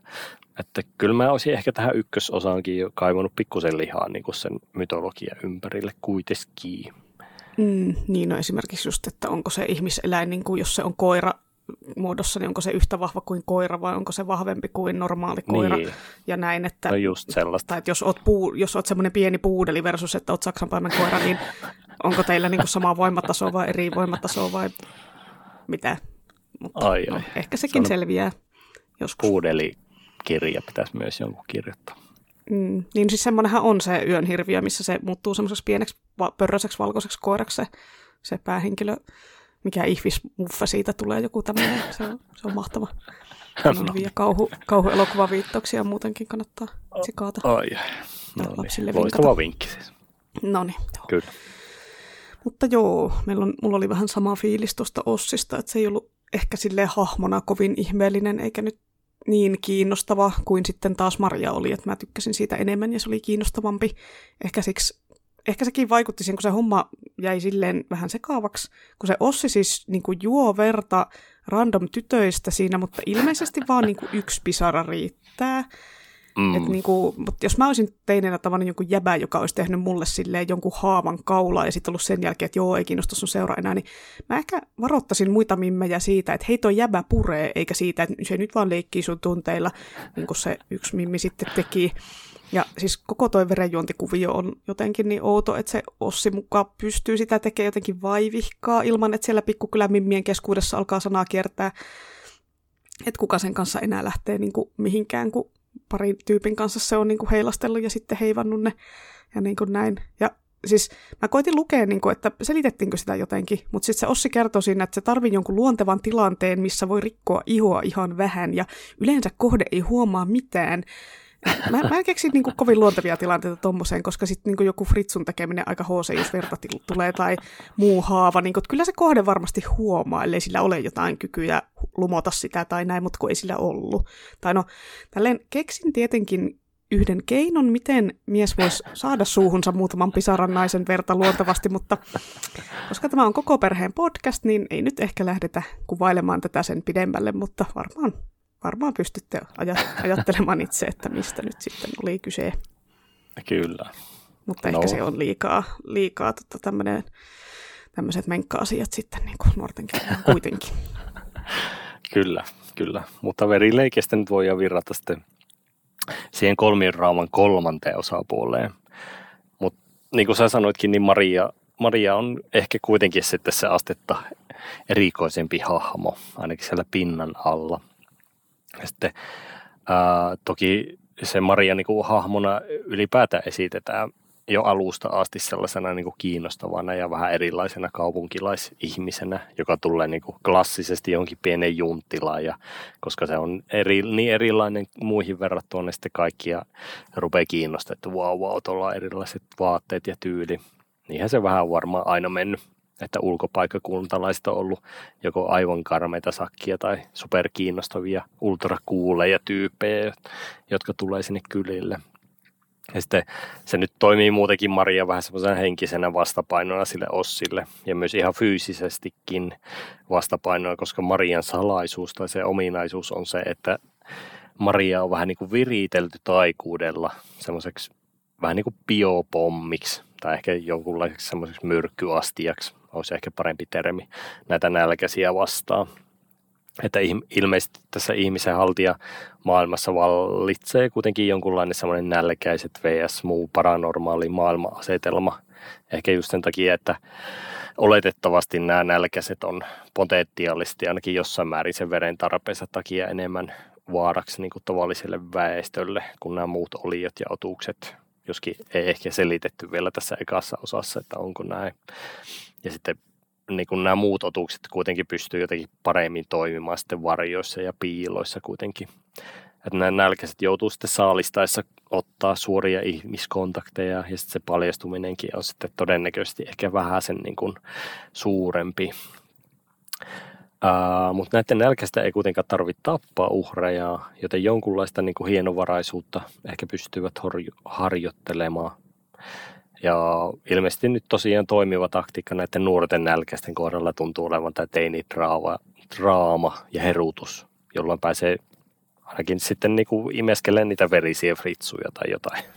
Mm, niin, mietin vaan, että eikö nyt olisi vaan helpompi hakea verta sieltä lihakauppialta tai jostain niin kuin Pafissa tehtiin. niin, mutta mä rupesin ylipäätään sitä miettimään, niin kuin, että kun, no varmaan niin kuin siellä teurastamossakin tai jossain sittarissa rupeisi epäilyttää lopulta. En, en tiedä niin kuin sitä, niin kuin, että mikä se on niin kuin se aste tavallaan, että mihin, miten paljon sitä verta ylipäätään tarvii. Ja sitten mitä pienempi kylä, niin luulisi, että nämä nälkäiset varsinkin, niin nämä olisi koko ajan liikkeessä. Ei siellä riitä niin kuin ihmisiä vaan riittävästi. No anyways, mutta niinku, ehkä tästäkin jotenkin tulee ilmi, että nämä lore-hommat niinku tässä ihmishaltijassa on itsellä ainakin just se, että mikä katkaisee eniten sitä niinku flowta siihen lukemiseen. Mm, joo, kyllä se kun jää kesken niin kuin, lauseen rupeaa miettimään, että niin, että miten tämä nyt meni. Ja siis... Niin, just sille, että... Öö, Hetkinen, että... No. mm, joo, no Pafista tuli mieleen ei jaksoa ilman Pafia. Että mm. mä vähän, vähän, vähän mä hämmäsin, että miten paljon siinä oli viittauksia niin kuin vanhoihin leffoihin ja TV-sarjoihin, kun se, kuitenkin se päähenkilö oli niin kuin nykyaikainen lukioikäinen. Että kyllä siinä alussa selitettiin sen tänne Kujo ja Fargo-viittaukset sille, että se Tuulin äiti oli näyttänyt sille niitä kaikkia vanhempia leffoja, mutta kun sitten siinä just siinä noita keskustelukohdassa viitattiin teini noita Sabrinaan ja Buffy Willowhin ja siskoni on noita sarjamimmeihin, niin mietin sille, että olisiko, niin kuin, sopiiko ne ton ikäisen maailmaan nyt sitten kuitenkaan, että olisiko niin kuin nykyikäinen lukioikäinen sille hei, siskoni on noita, vai halusiko kirjailija nyt mainita omia suosikkiteoksiaan tuolta vuosituhannen vaihteen paikkeilta? Ehkä? Niin, niin ja tosiaan teinin noita Sabrinassakin todennäköisesti viitattiin siihen niin kuin vanhempaan sarjaan, niin. eikä siihen uudempaan Netflixiin. Joo, ja mä itse asiassa mietin ihan samaa, samaa että joko, niin kuin, joko siinä on taustalla se, että on niin kuin halunnut droppailla semmoisia kaikki kiinnostavia popkulttuuriviittauksia ehkä omalta, omasta nuoruudestaan tai jotain. Mutta mä oon ehkä samaa mieltä, että se vaatii niinku todella niinku ehkä spesifi harrastaja jo, että on kiinnostunut, koska nykyajan nuorille on aika paljon niinku kaikkea uuttakin kamaa, että miksi just, tiedätkö, sinne menisi se kiinnostuksen kohteet. No, en mm. mä tiedä. Ehkä siinä on myös sekin, että, että no en tiedä. Mä alun perin ajattelin, että se, siinä voisi olla niinku semmoinen jatkumo niinku kirjoittaja ja lukijoiden tai katsojien välillä, tiedätkö, että ollaan kiinnostuneet samoista asioista, mutta nyt mä en ole enää ihan varma tästä ollenkaan. Niin, kun itse on just, että kun itse on nelikymppinen eikä teini-ikäinen, niin sitten ei niinku tiedä, että mitä se teini-ikäinen ajattelee, joka lukee tänne, että tietääkö se, niinku, niin. onko se sille niinku järkevä popkulttuuriviittaus vai onko se sille, että mikä tämä on joku, joku niinku ikivanha, 20 vuotta vanha asia. Vaikka en nyt tarkoita, että kaikki teinit olisi silleen, että en, en, en tiedä mitään, mitä on tapahtunut 20 vuotta sitten, mitä nämä on, mutta silti, että että kun modernimpiakin noita viittauksia nyt sitten ehkä olisi saattanut löytyä jostain, tai semmoisia niin, modernimpiakin viittauksia näihin asioihin. En tiedä, mutta no itse on siis tosi kriittinen popu, popkulttuuriviittausten suhteen. Mä aina jotenkin kiinnitän niihin hirveästi huomioon ja mietin, että onko näitä liikaa, onko nämä loogisia, niin kuin, miten nämä toimii. Et mä, mä en laske tätä kirjalle sille miinukseksi yleisellä tasolla. Että kivahan siellä on, kun on siellä niitä omia tuttuja juttuja. Että niin kuin, silleen, silleen itse on vaan tosi kriittinen, että tämä ei niin kuin, tarkoita, että tämä kirja olisi niin kuin, huono sen takia, että täällä oli joku tämmöinen. Että musta olisi tosi, tosin olisi niin kuin, hauska, että tämmöisissä kirjoissa joskus viitattaisiin vaikka johonkin kotimaisiin YA-kirjoihin. Että olisi hauska, kun Tuuli olisi silleen, että aijaa, ihmiseläin, ai niin kuin Kuuran Väinö tai jotain. Siis jotenkin, joku tämmöinen niin kuin, mm. en, vähän, vähän niin kuin semmoinen erilainen viittaus kuin se ilmiselvä Buffy tai Game of Thrones tai Sormusten herra, niin mikä aina kaikkialla mainitaan, että voisi olla jotain niin kuin, tämmöistä vähän erilaista. Mutta joo, taas tuli vähän sivuraide, anteeksi. Eikä siinä mitään hätää. Sehän mm. kuuluu asiaan mennä sivuraiteelle aina normaalisti. Mutta niin siis ylipäätään se taitaa olla vähän niin kuin, niin kuin nuorten kirjallisuuden haaste. Ensinnäkin just se, että millaista kieltä käytetään. Ei voi olla niin kuin sellaista, tiedätkö, aikuisten on hyvin vaikea varmaan puhua ylipäätään sellaista niin kuin mm. nuorten kieltä. Siitä yleensä kosahtaa ensimmäisen kerran. Ja sitten myös nämä, että mitkä on semmoisia niin kuin sen hetken viittauksia. Ja nekin kun vanhenee niin hirveän niin. nopeasti, niin se tasapaino, että no ehkä silloin on, on just parempi viitata semmoisiin niin kuin vakiintuneisiin popkulttuuri-ilmiöihin, mistä oletetaan myös, että niin kuin, äh, niin kuin lapset ja nuoret ja nuoret aikuiset palaa kuitenkin aina ni, kuin niiden äärelle lopulta. Mm. En tiedä. Niin. Niinpä. No joo, mutta palataan asiaan. Mm.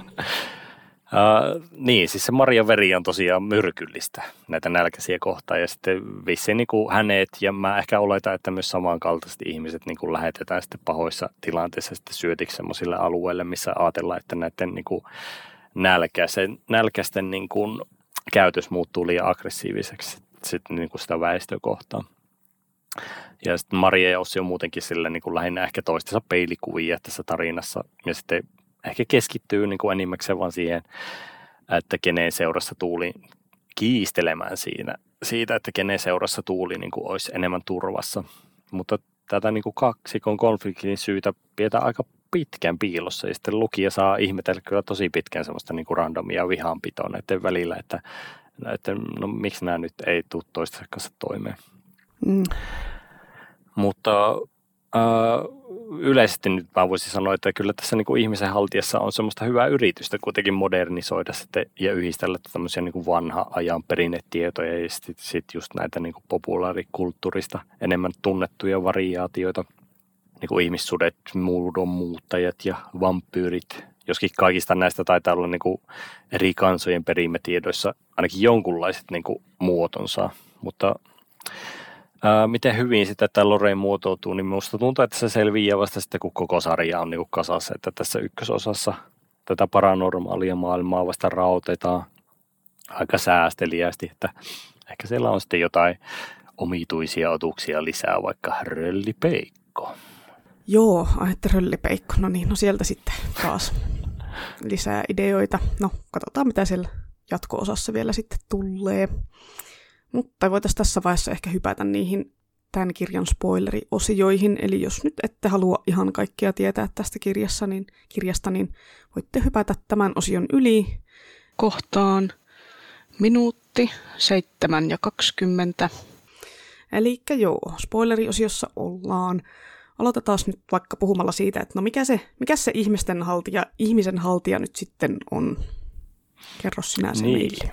Joo, no genre-ihmiset saattaa jossain vaiheessa arvata, että tämän kirjan isoimmat twisti, eli että se kylällä tapahtuneiden niin kuin väkivaltatapausten takana ei olekaan sudet eikä nälkäiset, vaan tämän tuulin sellainen taikapuolisko, joka sitten on manifestoitunut todelliseen maailmaan sellaisen vaaleaheuksisen naisen muodossa, mitä tuulikin näkee aina välillä sivusilmällä – ja joka kerta, kun sitten tuuli päästää ne omat semmoiset aggressiiviset tunteet vapaaksi, niin sitten samalla pääsee vapaaksi myös tämä väkivaltainen ihmisen haltija. Ja se vähän niin kuin toteuttaa niitä tuulin piilossa nukkuvia rankasutoimia. Ja toki tämä ihmisen haltija toimii sitten omana olentona, eikä tuuli varsinaisesti nyt tietoisesti ainakaan ihmisen haltijan toimenpiteitä haluaisi toteuttaa oikeasti, mutta tähän ihmisen haltijaan sitten kasautunut sellainen suru ja raivo ja kostohalukin ehkä purkautuu sitten silleen kaoottisesti tuolla kylällä. Että sitten muinaisperinteessä tämä ihmisen haltija nyt on lähinnä nähty just silleen ehkä niin kuin lähimpänä sieluosuutena ja semmoisena linkkinä taas niin kuin yliluonnolliseen oleen maailmaan. Niin sitten ehkä se haltijasi on myös määritellyt sitten omalta osaltaan myös se, että miten vastaanottavainen se yksilö on semmoisia ylimaallisia asioita kohtaan. Että sitten joilla ihmisillä on ollut heikompi luonto ja toisilla taas vahvempi ja varsinkin sitten niin kuin tietäjien henkiset kyvyt on ollut sidoksissa tähän puoleen. Tämä on nyt sitä niin kuin taustoitusta ehkä tälle asialle. Mm. Mutta muinaisten suomalaisten sieluusko on muutenkin ollut aika semmoinen monipuolinen ja monimutkainen asia. Ja sitten jos jotakin kiinnostaa tällaiset niin, ja muut tämmöiset muinaiset asiat, niin suosittelen kyllä vahvasti se Martti Haavion teoksia, jossa sitten käsitellään suomalaisten uskomuksia laidasta laiteen hyvin pätevästi. Tämmöistä ihmisen haltijaa on niin pidetty semmoisena eräänlaisena suojelushenkenä ja vähän samanlaisena apurina sitten toimii myös tämä tuuli oma puolisko, joskin ehkä pikkusen sille niin vääristyneessä muodossa. Vähän niin kuin semmoisten negatiivisten tunteiden korruptoima oikeuden jakaja.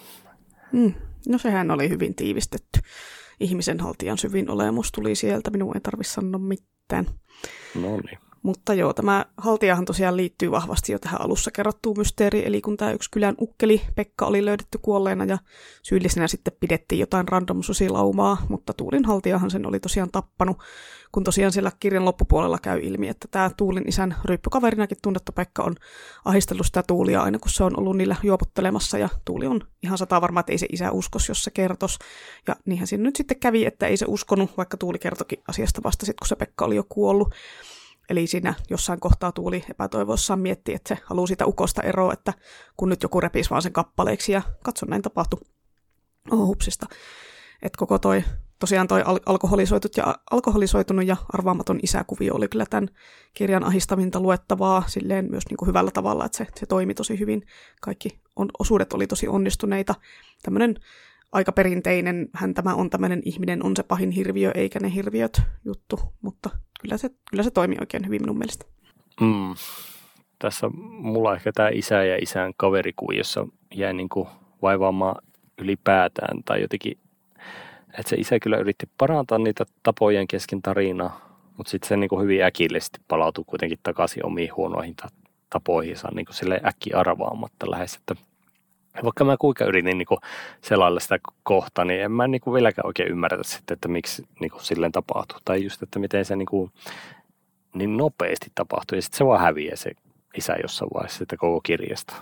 Että what mm. happened? Niin, no en mä tiedä, oliko se nyt sitten niin, että se onnistui sit olemaan siitä alkoholista erossa hetken aikaa ja sitten tuli takapakkia ja no rytmihäiri- rytmihäiriötä lainatakseni. Viinan kutsu voitti jälleen. Niin, ehkä näin. Mutta jotenkin siitä jäi sille hämmentävä, hämmentävä fiilis.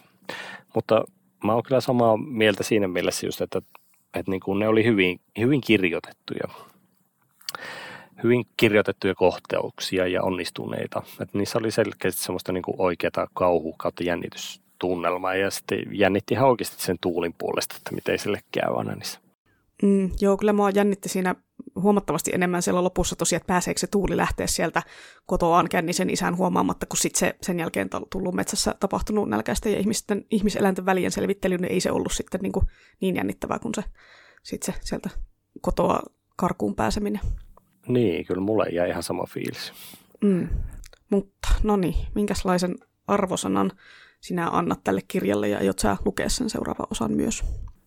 Niin, no täytyy nyt sanoa, että minun arvosana on semmoinen 2,75 kautta 5.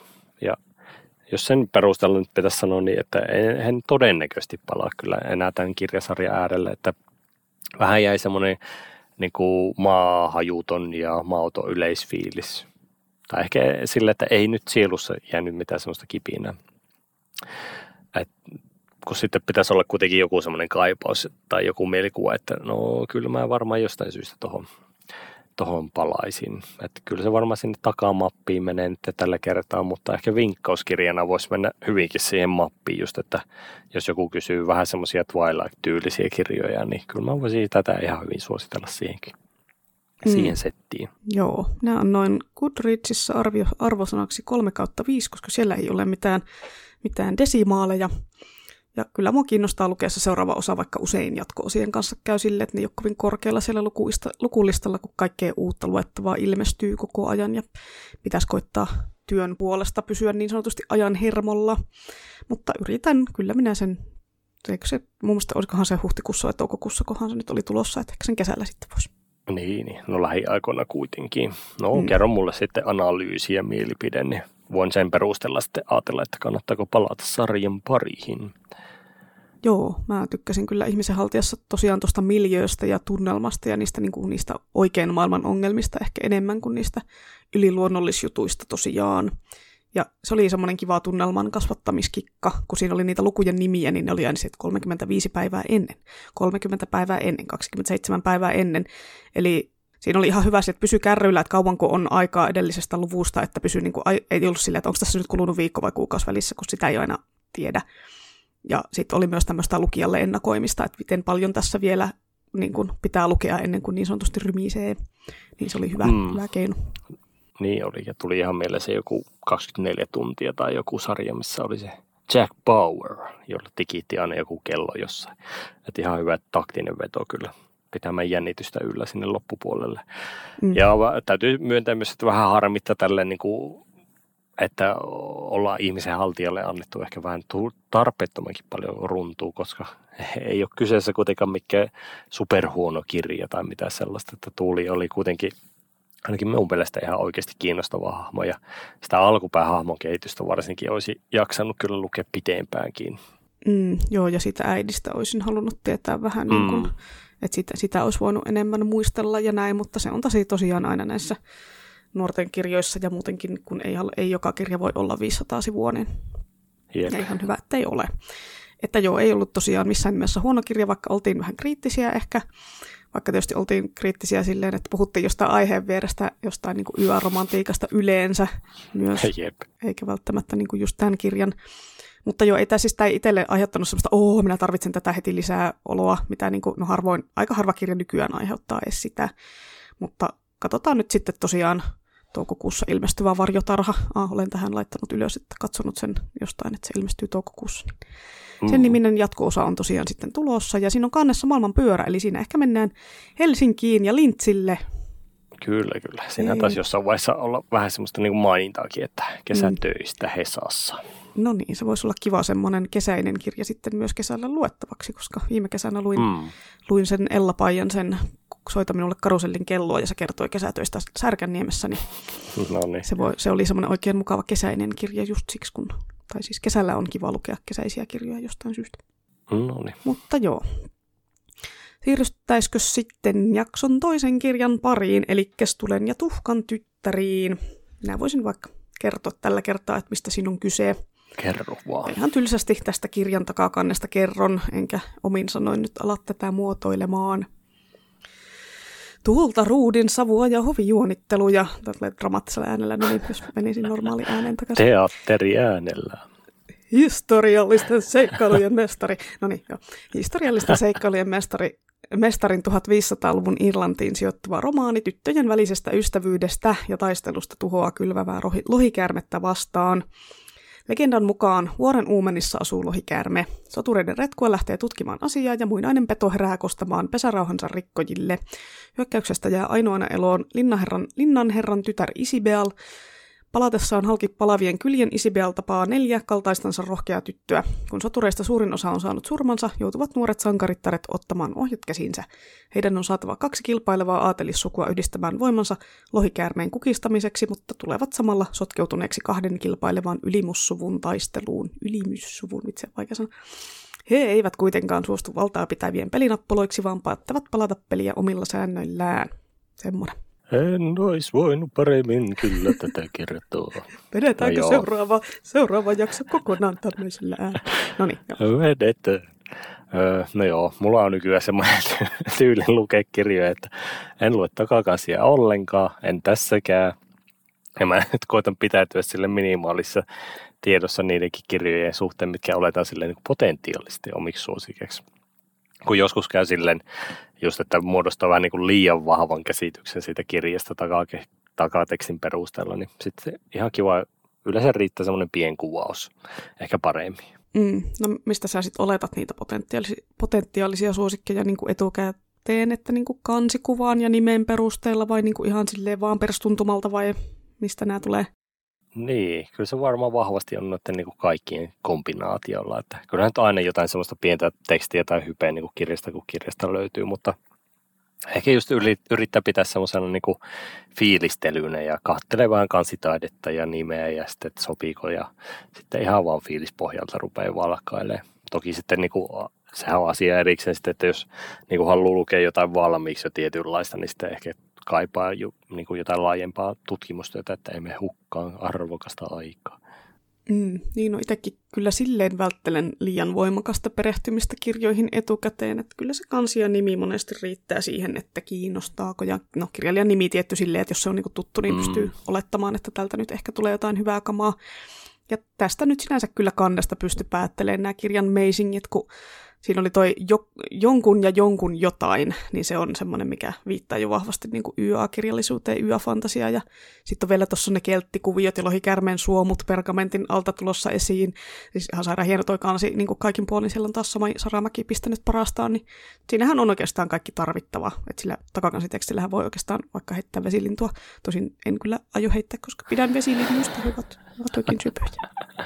Joo, älä heitä nettiin, vaikka suuttusivat. suuttusivat. Joo, vihainen joutsen on kyllä semmoinen asia, mitä mä en halua kohdata pimeällä kujalla, enkä nyt välttämättä valosallakaan kujalla, että joutsenet on aika ärhäköitä kavereita. Mutta joo, mennään, mennään ärhäköistä joutsenista vaikka ärhäköisiin lohikärmeisiin. Mennään vaan, voi ja sitten vesilinnuista pitää omaa semmoinen sivupodcasti, laitetaan tulille. Ankkaradio. Tukkasotkaradio. Onhan näitä. Ankkaradio olisi itse asiassa täydellinen nimi. Semmoisella ankka-äänellä puhutaan semmoisen, semmoinen akuankka-efekti ääneen. Ja Joo, varmaan kaikki, kaikki haluaisi kuunnella sitä. Yes. Kyllä, ihan varmasti. Haastettaisiin Antti no, Holma tälle konseptille. Joo, eiköhän pistä ensi viikolla. Ei ilmestyyäkään jakso. No niin, Kyllä. Joo, tosiaan Tulee ja tuhkan tyttärissä oli mukana tämmöisiä niin kuin perinteisemmän korkeamman fantasian elementtejä, vaikka tämä nyt silleen korkeata fantasia ollut. Eli tässä on niin kuin monta eri kertoja hahmoa, mikä on sille aika tyypillistä. Että siellä on sen mainitun Isibealin lisäksi mukana Nora, Caitlin ja Elen kautta Eamon plus vielä Moirin, joka ei kuitenkaan ole niin sanottu POV-hahmo. Enkä by the way tiedä, lausunko nämä nyt yhtään sinne päinkään, kun jokaisen näiden hahmon nimessä on jonkinlainen pylpyrä ja väkäinen johonkin suuntaan, niin minä en tiedä, että meneekö nämä nyt oikein, mutta en nyt rupea miettimään, enkä nyt viittinyt ruveta Anninaa vaivaamaan sitä, että voitko kertoa, että miten, miten tämä lausutaan tämä Caitlin, kun siinä on Aan päällä tommonen. Ja... Joo, no mutta kuitenkin. Mutta tämmöiset korkealle fantasialle tyypilliset erikoiset fantasianimet on mukana. Kyllä. Joo, ja sitten on fantastinen fantasiaolento, eli lohikäärme löytyy sieltä, ja linnoja ja aatelisia ja sotureita. Ja sitten juoni-elementtinä on tämä tämmöinen altavastaaja-tyyppinen sankariretkue mahdottoman tuntuisen tehtävän edessä. Mutta sittenhän tässä ei sit kuitenkaan ole mitään muuta fantasiaelementtejä kuin se lohikäärme. Että kaikki muuhan kirjassa on silleen realipsin rajoissa tapahtuvia juttuja kuitenkin, että se on, se on ainut semmoinen yliluonnollinen aspekti. Niin, ehkä just siinä mielessä ei ihan sellaiseksi niin kuin ihan puhtaaksi korkeaksi fantasiaksi pysty asettaa tätä kirjaa, että mm, siihen olisi kyllä pikkusen kaivannut lisää jotain taikuutta tai muita taikahässäkkää. Loharit tietysti aina lupaa myös ehkä itselle jotain muuta taikamenoa, mutta tässä nyt jäätiin vaan silleen niin kuin lentoliskun varaa. Mutta sankariretkuista tulee myös plussaa. Se on hyvin semmoista niin perinteistä fantasiakuvastoa. Joo, kyllä mulla aina sankariretkuet lämmittää sielua. Mitkä sulla oli alkufiilikset tämän kirjan kanssa, että lähtikö heti lukeminen vetämään vai oliko takkusta ja nihkeitä ja vaikeita? Niin, tässä tarinassa saa päästä niinku ihan heti niinku hyvän vauhtiin, ekoilta sivulta asti, oikeastaan räjähtävän vauhtiin melkein. Mm, kyllä, ensimmäinen luku oli suoraan kuin jostain leffasta osasin, kyllä näin sen silleen sieluni silmin, että oli onnistuttu tekemään se silleen elokuvamaisesti myös. Eli siis tässä on tämä lohi, lohikäärmeen herättämiskohtaus ja mä yllätyin taas vähän, että miten brutaali se olikaan, kun siellä vaan soturit palotuhkas ja harniskat suli päälle ja kaikkea, että kun loharilla meni tunteisiin. Ja myöhemmissäkin luvuissa se lohikäärmeen aiheuttama tuho oli kyllä melkoista. Silleen hyvä, että se kuvattiin myös realistisesti, eikä silleen, että no niin, kaikki ihmiset sopivasti ehtii alta pois ja talot vähän kärvähtää ja vähän kuumottaa, vaan silleen, että oikeasti niin kuin ihmiset kuolee ja näin. Että vetävä alkuhan se oli kirjalle, että mun on vaikea kuvitella, että joku lukisi sen alun ja olisi silleen, hei, no olipas tylsää, en mä nyt oikein halua tätä lukea, ei oikein kiinnosta. Että kyllä, että siinä, siinä, oli taas tämmöinen, niin kuin heti vedettiin lukija mukaan siihen tapahtumaan tälleen tämmöisellä nykyaikaisella tyylillä. Kyllä, se oli oikein onnistunut semmoinen ykkösluku. Ja muutenkin niin selkeä vahvuus on ehkä just se realismi, se lohikäärme ja ympäröivän maailman suhteen. Että niin kuin varsinkin siinä alussa tuntuu just siltä, että se lohikäärme on oikeasti sellainen ylitse pääsemätön este ja sitten hirviö, joka on niin kuin ihan oikeastaan sillä niin kuin pelkällä massalla jyrää kaiken vaan ja sitten ilmassa on semmoista oikeaa pakokauhua ihmisten mielissä. Mutta en tiedä, niin kuin, ehkä sen tarina edetessä tuntui sitten, että varsinkin niin kuin sankaritten kohdalla alkoi vähän niin kuin mopokeulimaan tai ylpistymään sitten, että kun säästyivät sitten siltä lohikärmen tulee sen verran useasti, että ehkä se niin kuin pelko hiipu pikkusen ja sitten se samalla se jännityskin pikkusen katosi. Että vähän niin kuin ylimielisesti oteltiin sitten jossain vaiheessa sitä loharia vastaan, että ehkä jos joku niin niistä päähahmoista olisi kunnolla vähän niin kuin kärvähtänyt tai kuollut, niin sitten olisi ehkä panoksetti ollut kohdilla. En, en ole ihan varma tästä kyllä. Mm, no ehkä sekin olisi voinut olla varsinkin niin loppuun kohden semmoinen käänne just, että sankareillekin käy siellä loharin liekessä huonosti tai yhdelle heistä, mm. vaikka nyt kukaan nyt välttämättä kuoliskaan, kun sekin on aikamoinen klisee tietenkin, että yksi hahmo kuolee, varsinkin jos se uhraa itsensä pelastaakseen niin. muut tai jonkun random pikkulapsen tai jotain tämmöistä. Et silleen, että kiva, kiva homma kyllä, että väistettiin tämä trooppi sitten kuitenkin. Mutta miten noi tykit ja tussarit ja muut tommoset ruutihommelit, että mikä, mikä on sun MP ruutifantasiasta ja mitäs tuo historiallinen fantasia yleensäkin, onko sä niinku fanboy? Niin, no ruutufantasialle iso plussa ja tykeille ja tussareille, mutta sitten historialliselle fantasialle joutuu sanoa sellainen niin kuin nää. Varsinkin semmoinen, niin kuin mikä sijoittuu selkeästi meidän omaan maailmaan ja johonkin niin kuin tiettyyn aikakauteen. Että mä sitten ehkä luen kuitenkin mieluummin semmoisia originaaleja tarinoita kuin sitten meidän niin kuin todellisuuteen liittyviä. Semmoisen vähän niin kuin uudelleen lämmittelyn makua on monesti niissä. Mm, hehe, lämmittelyn. Kärmen lämmittelee siellä.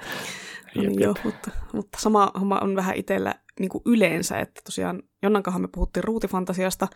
Siinä genre-blendausjaksossa, kun meille se oli sellainen tuntematon konsepti, ja varsinkin se oli uutta, että kaikille niille eri aikakausien ruutiasetyypeille oli vielä keksitty sitten omat alagenre-nimet, en, enkunkielisessä maailmassa, siis Suomessa ei onneksi ole lähdetty tämmöisen alagenren, alagenren, alagenre niin kuin laot, jo luokitteluun, niin kuin, vaikka genrettäminen on ihan kivaa, mutta rajansa kaikilla.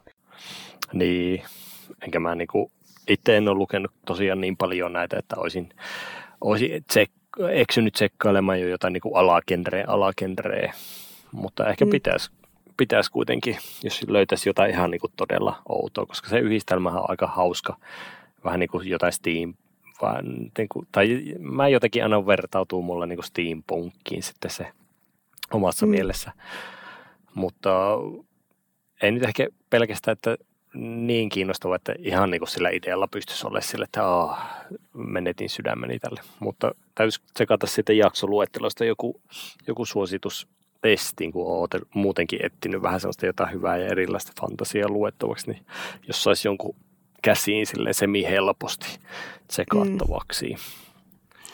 Joo, no itse kyllä suoraan sanottuna rakastin niitä tykkejä ja ruutiaseita tässä kirjassa. Siis kun mä oon koko elämäni lukenut niin sanotusti miekkaa ja magiaa tai sitten pelkkää miekkaa, eli ei ole niinku niitä tuliaseita ihan hirveästi näkynyt, mm. varsinkaan niin, että niiden toimintaan niinku perehdyttäisi sen syvemmin tai ne olisi isossa roolissa. Että olihan Chris Havers-kirjoissa pyssyjä, mutta ei, ei ne ollut semmoisessa isossa roolissa siinä sitten kuitenkaan, että ne vaan oli siellä. Niin, ja mä muistan vain jonkun sniperin, mikä ohjaili luoteja siinä tai taikuudella tai jotain. ei ole mm. jäänyt kovin kirkkaasti mieleen. Joo, joo, se oli vähän semmoinen sivujuonen sivujuoni, eikä tosiaan kirjan tärkein aspekti.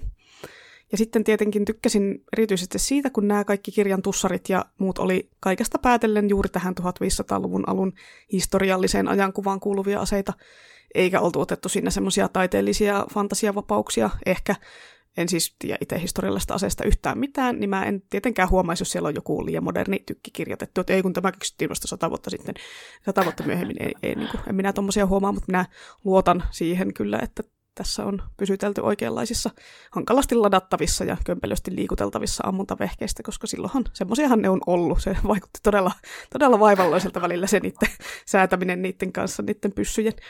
Jep. Ja siis olihan siellä siis myöskin niitä miekkoja ja harniskoja ja sun muita, että eihän siellä, ei siellä pelkkiä tuliaseita tietenkään ollut. Ei, ei. Mutta sinun niin alkuperäisistä mainospuheista, kun joskus keskusteltiin näistä kirjoista, että mitä valkata, niin mä luulin, että tässä olisi ihan hullusti niin semmoista ruutirähinää tai paukuttelua, mutta aika maltillisestihan tässä nyt sitten kuitenkin oli, ja ehkä parempi termi on realistisesti. Niin, sitä on ollut sitä ruutia niin tuhlattavaksi, että ei sitä vaan niin, joka paikassa. No totta, huviksi. totta.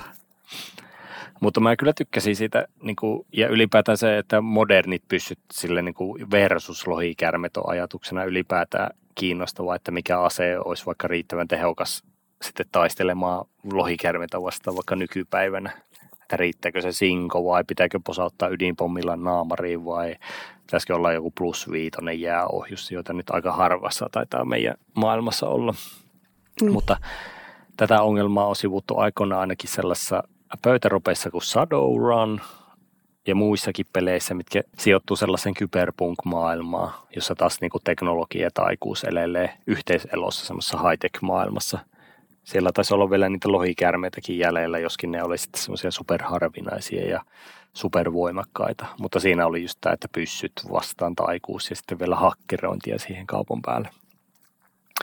Mutta niin ylipäätään siis mulla sijoittuu tosi korkealle lempparikirjoissa ne Brian McLellanin ruutimaakikirjat, jotka taas yhdistelee minun mielestä sille ihan täydellisesti sitä taikuutta ja ruutiaseistusta. Ja sitten, niin ehkä siinä mielessä mä olisin kaivannut ihan niin kuin pikkusen lisää sitä taikuutta tähänkin kirjaan, jotain niin kuin erikoisia tykkejä tai jotain. Tai sitten vaan enemmän ehkä sitä ruuti actionia. No. Uh, mutta ehkä just siinä mielessä vähän eri, eri fiilarit kuin sulla varsinkin, että kun se lohari oli sille niin kuin varsin liikkuva, niin tuli sellainen olo, että ei niillä aseilla oikeasti siihen mitään vaikutusta olisi ollut. Ehkä, en tiedä. Se lohari esitettiin vielä kuitenkin sille aika älykkänä, älykkänä, niin mä jotenkin epäilen, että halutessahan se olisi vaan voinut sulattaa kaiken jostain kaukaa taivalta. Et se vaaran tuntuu kärsi ehkä pikkusen just tässäkin mielessä. Mm, mm, joo, kyllä minä jotenkin ajattelisin itsekin, että ei semmoinen old school tykki varsinkaan, niin ehkä se satuttaa sitä loharia vähän, mutta ei, ei sille ehkä sitä hengiltä saa, mutta no. Mm. Mutta siis silleen niin kuin konseptina niin kuin lohikäärme versus tykki, niin kuin sehän on ihan mahtava se on. Niin kuin ideana ja hirveän hyvää kaikkea tämmöistä niin kuin visuaalisia niin kuin tämmöisiä kuvia sain päähän ja muuta pidin kyllä. Että ehkä tässäkin nyt voi sitten niin kuin tälle unohtaa tämän realismin kuitenkin. Ja niin, eikä liikaa, liikaa niin. mietiskellä. Jep. Mä en ole itse ihan hirveästi lukenut historiallista fantasiaa. Se ei, se ei sille ehkä kuulu mun lempialagenreihin nyt, varsinkin kun kotimaissa fantasiassa se tuntuu usein olevan sitä Kalevala rautakausi savupirttiosastoa. Et mä oon lukenut sitä nuorten kirjojen puolelta jonkun verran. Siellä on ollut hyviäkin teoksia joukossa, kuten just se Laakson linnut aavan laulut mutta en mä niinku tartu niihin sille innosta hihkuen, että jee, mahtavaa, ihanaa, taas uusi historiallinen fantasia. Et mulla, on, mulla on ehkä joku historia-aversio vaan silleen henkkoht syistä, että en niinku kyseisestä kouluaineesta kauheasti välittänyt. Enkä niinku oikein jaksa katsoa mitään historiallisia dokkareita tai elokuvia, ei ne ole niinku semmoinen mun juttu, niin sitten se just se historiallinen aiheuttaa aina semmoisen tylsyysassosiaation jostain syystä. Mutta tämä nyt on vaan niin kuin mun, mun tämmöinen juttu. Että siis sinänsä mä olisin kyllä kelputtanut taikuutta mukaan tähän kirjaan, koska no, taikuus on siistiä. Mutta mä ymmärrän, miksei sinne tuotu mitään velhoarmeijaa heilumaan tai jotain Merlin henkistä taikuriukkoa viime hetkellä silleen, no niin, minä luen tältä muinaisesta ennustuskäädöstä, että miten lohikäärme saadaan hengiltä, ja no niin, minä pelastan tämän päivän, ja no niin, tytöt, tehkääpäs niin kuin se tämä sanoo, tyylistä juttua. Klassinen partaukko tulee näyttämään, mm. miten homma hoidetaan. Joo, se olisi ollut erittäin tylsä juonenkäänne kyllä. Mutta niin, no sä mainitsit savupirttiin, niin kyllä mä semmoista fantasiaa ehkä lukisin ihan mielellä. Ja itse asiassa jotenkin vilisee mielessäkin jo heti joku semmoinen, että jostain saunan leffasta tuttuja kuvastoa, että voisi jotain semmoista fantasiakauhua, tiedätkö olla, että joku pieni syrjäinen kylä, missä joku kahjotietäjä tekee kyläläisillä kauheita kokeita. Sitten voisi jotain kosmista kauhua vähän pistää siihen ja kalan kuivaushommia ja notskilla istumista, niin sehän olisi jo heti het semmoista vähän niin kuin low-tech-fantasiaa. Ja kuulostaa just semmoiselta, että sinun pitää kirjoittaa tämä, eikä nyt ette vie tätä ideaa. no niin, pistetään TM siihen taustalle. Niin. Mm. No niin, tämä on Se oli sillä varattu. Kyllä. Joo. Niin, mutta joo, mulla tulee vähän samanlaista semmoista tylsyysassosiaatiota noista historiallisuuksista. Mutta ehkä se enemmän vaan liittyy siihen niin kuin fantasia vs. todellisuusasetelmaan, että sitä on harvoin niin kuin vaikea kirjoittaa silleen kiinnostavana. Mutta ehkä tällä anekdoottina voisin kertoa tässä välissä, että ihan aikojen fantasiakirjoja, mitä olen osta, koskaan ostanut, oli toi Bernard Corwellin Talvikuningas, että siinä mielessä ihan onnistunut valinta nuorempana, kun sitä sarjaa ei koskaan suomennettu kuin tämä eka osa vaan, että, että missähän lienee viipyy seuraavat osat VSOY. Kysynpähän vain. Kaverin puolesta kysele.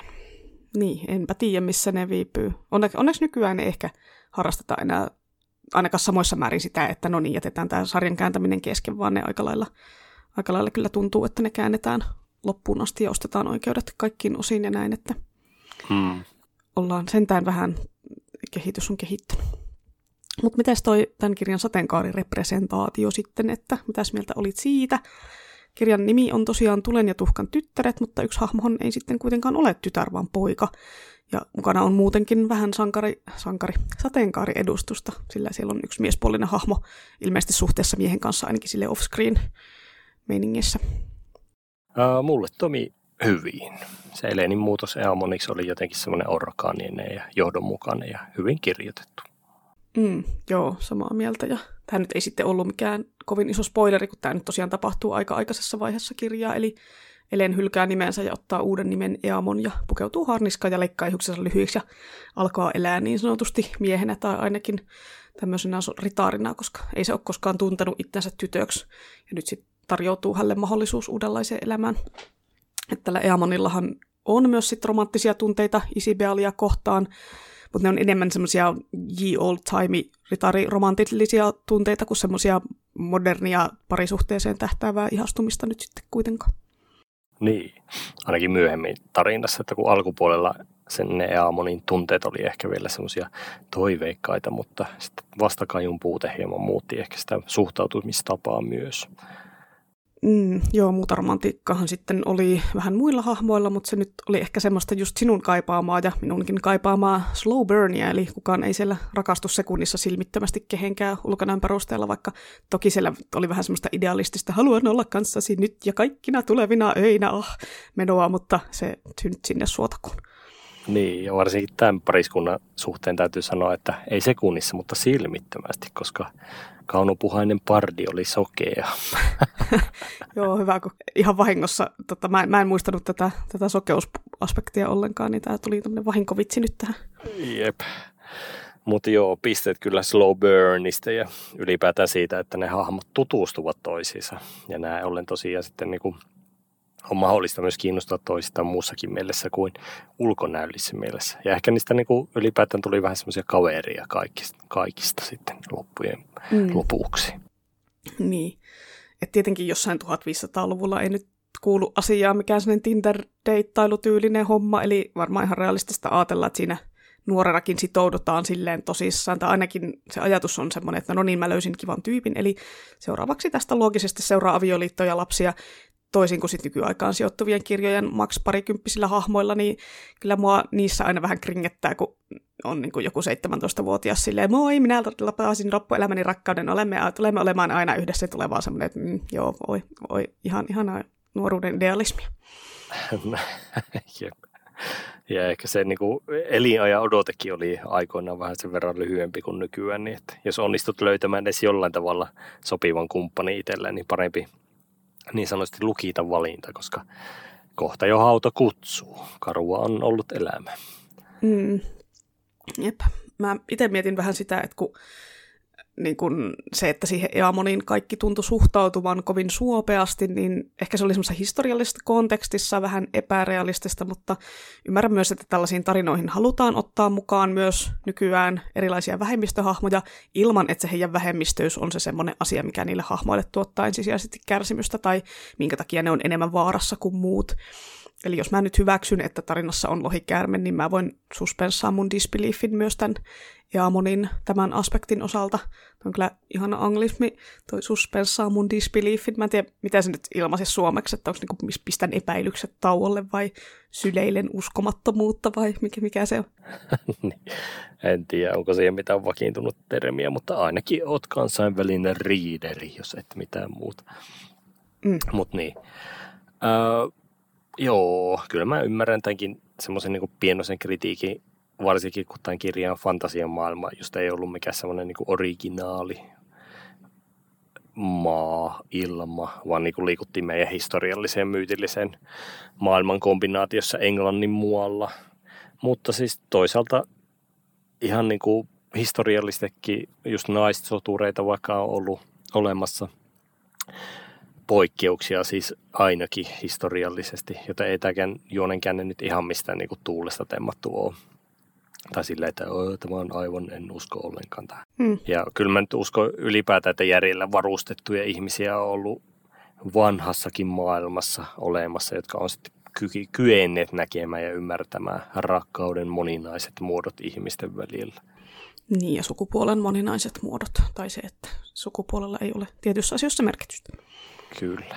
Ja sitten tässä kirjassa myös yritettiin niin kuin selittää ylipäätään sitä mahdollisuutta, että Eamon pystyy menemään todesta ritaarina, koska on tehnyt fyysistä työtä koko ikänsä, niin fysiikka on kohdallaan ja ainakin lähtökohdat on fyysisesti myös kohdillaan. Riippuu tietysti vähän, että miten pitkä ja painava on ollut, koska levyharniska on vissiin painanut silloin joku 25 kiloa keskimäärin. Ja sitten ne ritarit liikuskeli yleensä taistelukentillä sinne hevosilla, eikä painattaneet jalaa sitten se harniska päällä. Ehkä se on niinku, mikä oli se epäuskottavia, että en tiedä minkälainen ei, sitä ei sitä haarniskaa teetty ihan täysin kuvailla, että oliko se semmoinen täyshaarniska vai semmoinen, missä pystyy kävelemään. Niin, oliko se semmoinen full plate vai semmoinen half plate vai, mm, vai chainmaili vai? Jep, koska ei siinä tota, hevosta ollut vielä apuna ihan koko aikaa. Mutta niin, siis taistelutaitojakin harjoiteltiin sitten tarina edessä, niin kyllä mä luulen, että Eamonista tuli ihan pätevä ritaari sitten ajan saatossa.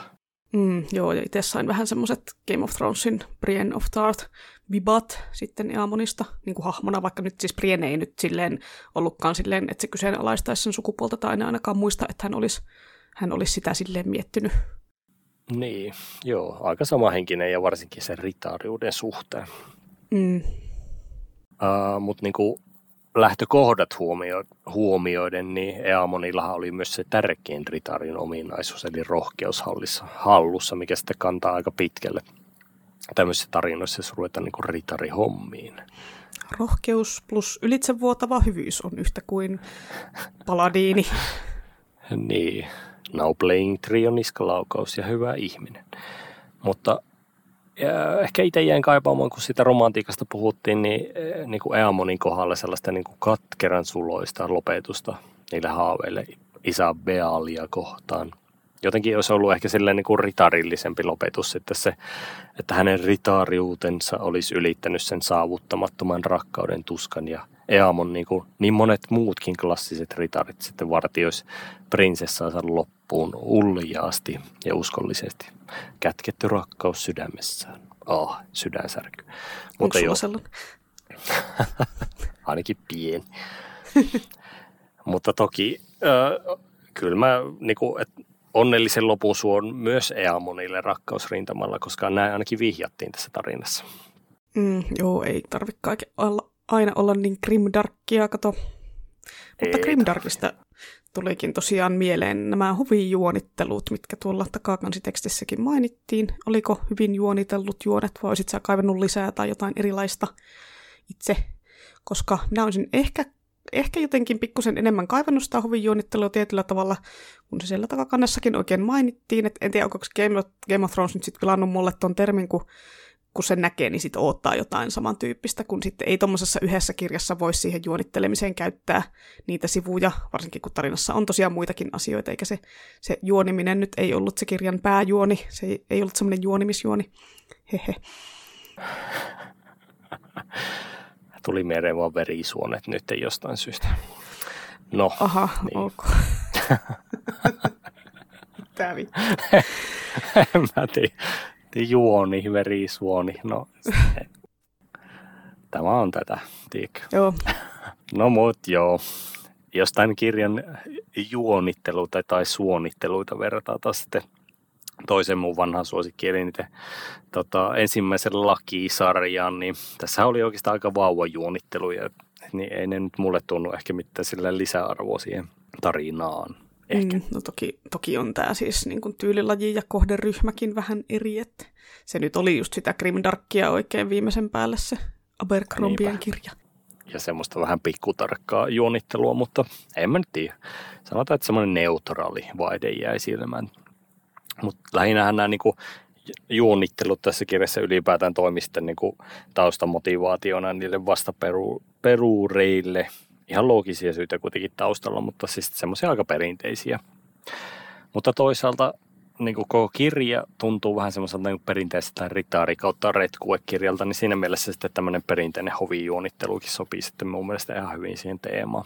Hmm. Ja eipä sillä, että ää, jos näitä juonitteluita nyt olisi ruvennut sitten jollain Game of Thrones-tyylillä kirjoittamaan sitten siihen tarinaa sisälle sille jotenkin hirveän hypermonimutkaisesti, niin sitähän siinä nyt on ihan älytön tiiliskivi taas käsissä ja sitten nuorten kirjana menettänyt jo kaiken järkensä ja varmaan kaikki nuoretkin olisi jo menettänyt kaiken järkensä, että mutta ja ehkä jos niin jää jotain kaipaamaan tällaista, niin sitten se kertoo myös siitä, että potentiaalia olisi ollut niin lisääkin lukemiseen. Jep mä aina taas peräänkuulutan sitä, että olisi se semmoinen nuorten versio, semmoinen vähän niin kuin lyhyempi ja iisimpi, ja sitten olisi se aikuisten versio, missä olisi sitten enemmän sitä, sitä lihaa ja taustatusta ja kaikkea, mutta no semmoista nyt ei ehkä kukaan ikinä kirjoita. Selkoversio tietysti on kirjasta, niin kuin, mutta se on sitten, niin. se on ehkä, pitäisi olla selkoversio, se normiversio ja sitten se semmoinen kunnon paisuteltu versio. Niin, sitten on turboversio, turboversio. vielä Epäselkoversio. Joo. Olisit sä kaivannut vielä jotain muuta tuohon tarinaan niin kuin taikuuden lisäksi, kun itse ainakin nyt vähän harmitti, että se Moirin ei ollut kertoja hahmo, mutta toisaalta ehkä se just oli kaikkein kiinnostavin hahmo sen takia, kun se nähtiin muiden hahmojen kautta, että siitä olisi ehkä kadonnut kaikki mystiikka ja jännys, jos se olisi kertonut itsestään enemmän itse.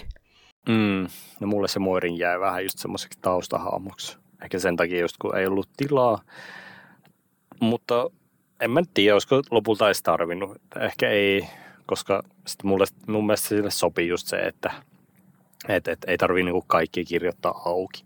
Ja toisaalta sitten jää taas semmoinen mahis, niinku, että ehkä jossain toisessa tarinassa saatetaan kohdata vielä. Mm. Mutta ehkä vähän sille niin kuin yllättävästikin, tai en mä tiedä onko se mikä yllätys, mutta mä jäin jotenkin kaivaamaan niin kuin lisää sitä lohikäärmettä. Tai niin kuin jotenkin sitä hahmon monipuolistamista. Tai ehkä sitä niin kuin lohikärmen Loreen avaamista tai jotain. Koska nythän se vähän niin kuin tuntuu siltä, että se on semmoinen niin kuin hahmoton terminaattori, joka toimii kyllä niin kuin niille sankareille semmoisena vastustajalle, vastustajana, mutta ei sitä niin kuin itse lohikärmestä sitten muuta saa oikein irti kuin, että se on niin kuin lohikärme. Että olisi niin kuin ollut jotenkin mukava lukea, että miten ne lohikärmet ja se maailma ylipäätään toimii keskenään. Toki sä voit itse vähän niin kuin tulkita senkin mukaan, koska tämä sijoittuu meidän maailman mytologioihin, ainakin osittain. Mutta ehkä tämä nyt on taas sitä valitusta, että olisin kaivannut koko tarinaa sit siihen originaaliin fantasiamaailmaan, mikä olisi ehkä vapauttanut sitä, sitä niin kuin lohikäärmenkin hahmoa. Ja just ruutiosastoakin. En tiedä. Se on kuitenkin niin kuin se ruutiväestaikus on edelleen semmoinen aika kutkuttava asetelma. mm. Miksi se on niin rajoitettu meidän maailma? No Anninalle tässä sitten toive, että sit kun on räkävelhot kirjoitettu, niin voiko sitten keskittyä jatko-osaan nimeltä ruutivelhot. Se sopii tähän niin kuin. Kyllä, ja mä oon ihan kokonaan unohtanut räkävelhot, jo, että tästä taisi olla meillä jopa jotain Lore-keskustelua aikoinaan Teamsissa, jos en väärin muista. Joo, se on mahdollista. Siellä on keskusteltu niin paljon kaikesta, että en, en, en nyt ruvennut etsimään, että onko tämmöinen keskustelu käyty joskus X vuotta sitten. Mutta joo, nyt voisi olla taas tämmöinen spoileri-aika, vaikka tämänkään kirjan kohdalla se lukukokemus nyt ei silleen mene pilalle, että sä tiedät jonkun tietyn asian, mutta päättäkää itse, että mitä haluatte tehdä, että jos ette halua kuulla näitä juttuja, niin voitte sitten hypätä suoraan kohtaan tunti 51 minuuttia kulkematta lähtöruudun kautta. Kyllä. Tämän tarinan ansioksi voi todella sanoa, että hahmot tekee tarinan. Ei enää pari spoileria, mutta joskus pari spoileria tekee urheiluauton. Mystistä. Oho, sieltähän vitsin murjasit oikein. Kyllä, kyllä. Oppilasta on tullut mestari. Mm, no ehkä nyt ei vielä ihan niin pitkälle mennä, mutta olen, olen ylpeä. Hyvin. Sinussa on, sinussa on potentiaali. Ehkä voit olla kisälli tai joku Okei, okei. Okay, okay. Yeah. Mutta jo. Ensimmäinen spoilerihan on lohikäärme ja se sen muna. Eli alussa se Lorkan pöllisen loharin munan. Se nyt on tietenkin se syy, mistä se lohikäärme pahiten suuttu, eikä se, että sinne tultiin jotain pyörimään. Ja miksi se nyt ei sitten vaan mene takas pesäänsä nukkumaan, kun on saanut ensin köhittyä enimmät liekit kurkusta pihalle, eli lasta pitää lähteä etsimään mä oon aina tämmöisistä juonista ihan fiiliksissä, tai silleen mulla menee itsellä tunteisiin semmoinen itkevä ja äitiään kaipaava eläinlapsi, voi. Vaikka tässä tapauksessa nyt ei ollutkaan tosiaan kyse mistään koiranpennusta, mutta ihana kun se lohari äiti löysi poikasensa ja sitten lähti yhdessä pois, kun jossain Martinin kirjassa tai jossain muussa Grimdarkissa se poikane olisi joko tapettu tai vähintään sitten orjuutettu omaksi lemmikiksi, millä tuhota viholliset Daineryksen tyyliin. Mm, jep, ja henki olisi tosiaan pois jo alkumetreillä. Uh, jos olisi pitempi kirja, niin olisi ollut mahis myös semmoisen pienen loharin karkumatkaluvulle, jossa seurataan sitten, kun se semmoisilla pienillä siivillä olisi lennellyt pitkin jotain laatikoita ja poltellut jotain hiirenkoloja isommaksi. Joo, no, ihana. Tai ehkä se voi olla, ehkä siinä seuraavassa kirjassa voi olla sitten Moirinin ja pienen lohikäärmeen seikkailut yhdessä, niin tämä voisi olla semmoinen Mm, Semmoinen niin potentiaalia. Mm. Niin, ja se Veleho Iakanin kohdalla mä mietin myös sitä, että miksi, niinku, miksi sitä ukkoa ylipäätään piettiin velhona, kun se ei tee niinku mitään taikoja käytännössä. Että eikö se oikea termi olisi ollut joku alkemisti tai jotain, kun vissiin keskittyy enemmän tekemään jotain juomia tai sellaisia, ainakin niin kuin se taikahuoneen perusteella, mikä siinä oli kirjassa. Mutta jos se olisi ollut oikea taikuri, niin sehän viittaisi taas, että tämän tarinan maailmassa on muutakin taikuutta olemassa kuin loharit. Mutta se nyt jää vähän niin kuin tälle avoimeksi, että mitä se sitten olisi. Mm, joo, itsekin mietin sitä, että mikä, mikä veleho tämä nyt sitten on, kun ei se silleen tai ole mitään, että se tyli ennustaa ja muuta kikkailee tienaa leipänsä sillä, mutta, mutta ehkä se nyt on vähän niin kuin ammattinimike, silleen niin kuin se velho, että ei se tarkoita sitä, että se osaisi taikoa, että, että jos no niin. kuninkaalla on ollut tämmöinen, tämmöinen neuvonantaja tyylinen, niin sitä on kutsuttu velhoksi. No niin, vähän niin kuin joku sa- samaani tai joku, joku viisas heppu siellä, mm. jotain muutakin viisautta sanomassa. Mutta niin, no, mutta toihan on ylipäätään aika klassikko just, että lohikärmeltä varastetaan se muna ja vielä se ainoa, ainoa muna just fantasiatarinoissa ja vielä silleen, että just sieltä pesäästä käydään hakemassa se. Luulisin, että jossain vaiheessa ehkä olisivat oppineet edes ansottamaan niitä pesien tai jotain. Lohikärmet ei lue fantasiakirjoja, kannattaisi lukea, niin sitten sit tietäisi tämän kliseen ja osaisi varautua tähän juoneen. No kyllä, siitä vinkki kaikille lohikärmelle, jotka siellä nyt kuuntelee tätä podcastia. Me tietää, ketä te olette. Mm, kaikki lohikärmet on varmaan silleen facepalmaa, kun ne kuuntelee tätä alkutunnaria, missä se lohikärme karjasee, ja sitten se varmaan sanoo siinä jotain, se on varmaan jotain niin kuin aivan kauheata lohikärmekielellä, ja niin. ollaan vaan silleen, oh, kuulostapa hienolta. Kauhea loukkaus. Mm, jep. Joo, ja sitten toinen spoilerihan tässä on sitten tämä koko Ikraine Lorkan kuvio ja tämä Noran loppusu- loppupuolen suunnitelma. Olitko mitä mieltä näistä? Itse tykkäsin Noran opportunismista, kun yleensäkin olen tämmöisten harmaiden hahmojen perään. Ja just se semmoinen Eamonin tyyppinen lawful goody two shoes meno ei ole silleen mun juttu, jos siis puhutaan niinku kiinnostavista piirteistä fiktiivisessä hahmossa. Että se, että se Lorkan oli se ikrainen poika, niin se nyt ei ollut mikään oh, shokkipaljastus. En olisi koskaan saattanut uskoa, että näin käy. Mutta muuten se koko suunnitelma sen Erlandin päänmenoksi oli sille oikein kelpo. Ja se, että miten se Nora onnistui esittää kaksoisagenttia, vaikka toki sekin tapahtui aika nopeasti. Että siinä aika äkkiä niin tuli just niitä, että, että no niin, että se sanoi tolle noin, toi usko sitä, se sanoi tolle noin, toi usko sitä. Ja sitten se juoni siitä niin lähtee, mutta tietenkin niin kuin, ei siinä tosiaan taas ollut sivumäärää semmoiseen niin pitkään peliin, että se olisi mm. siellä kuukausitolkulla esittänyt jotain ja sitten taas toisessa paikassa kuukausitolkulla jotain, että, ei, että se piti mennä vähän sille nopsasti. Totta. Et mä ootan mielenkiinnolla sitä, että ilmestyykö niin kuin Ikrain ja mestari Iagan sitten johonkin Mikaman myöhempään kirjaan, kun ne oli kovasti sitä mieltä, että he kohtaa seuraavassa elämässä. Tai ehkä ne, ehkä ne on jo jossain, ne on ehkä siellä myrryksessä silleen taustahahmoina tai taikuria taskuvarkaassa jotenkin mukana ja ei ole vaan niin kuin, tietenkään sitä lukiessa huomannut tämmöistä, mutta mm, mm, potentiaalia on no taas. No niin. Ei sitä koskaan tiedä. Niin, ja siinähän oli tosiaan pientä jännityksen poikasta ilmasta just, että onko Nora hyvis vai pahis, mutta uut harmillisestihan se jäi tosiaan se lukijan piinaus ja ehkä niiden muidenkin hahmojen piinaus sille vähän lyhyeksi, kun ei keretty kovin kauan sitä jatkaa. Ja toki tässä nyt on se taas tämä perinteinen standalonein kirjan rajoitukset ehkä tulee vastaan. Mutta ehkä niin kuin just olisi voinut venyttää tätäkin pikkusen pitemmäksi ja samalla saada sitten hahmoihin taas lisää syvyyttä. Uh, koska semmoiset harmaat hahmot on taas siitä hyviä, että ne on sille monipuolisia. Että täysin hyvät ja pahat hahmot on vähän semmoisia niin yksiulotteisia, yksiulotteisia aika useasti, että kun ne motivaatiot tyyliin kaikkeen on niin semmoisia suoraviivaisia.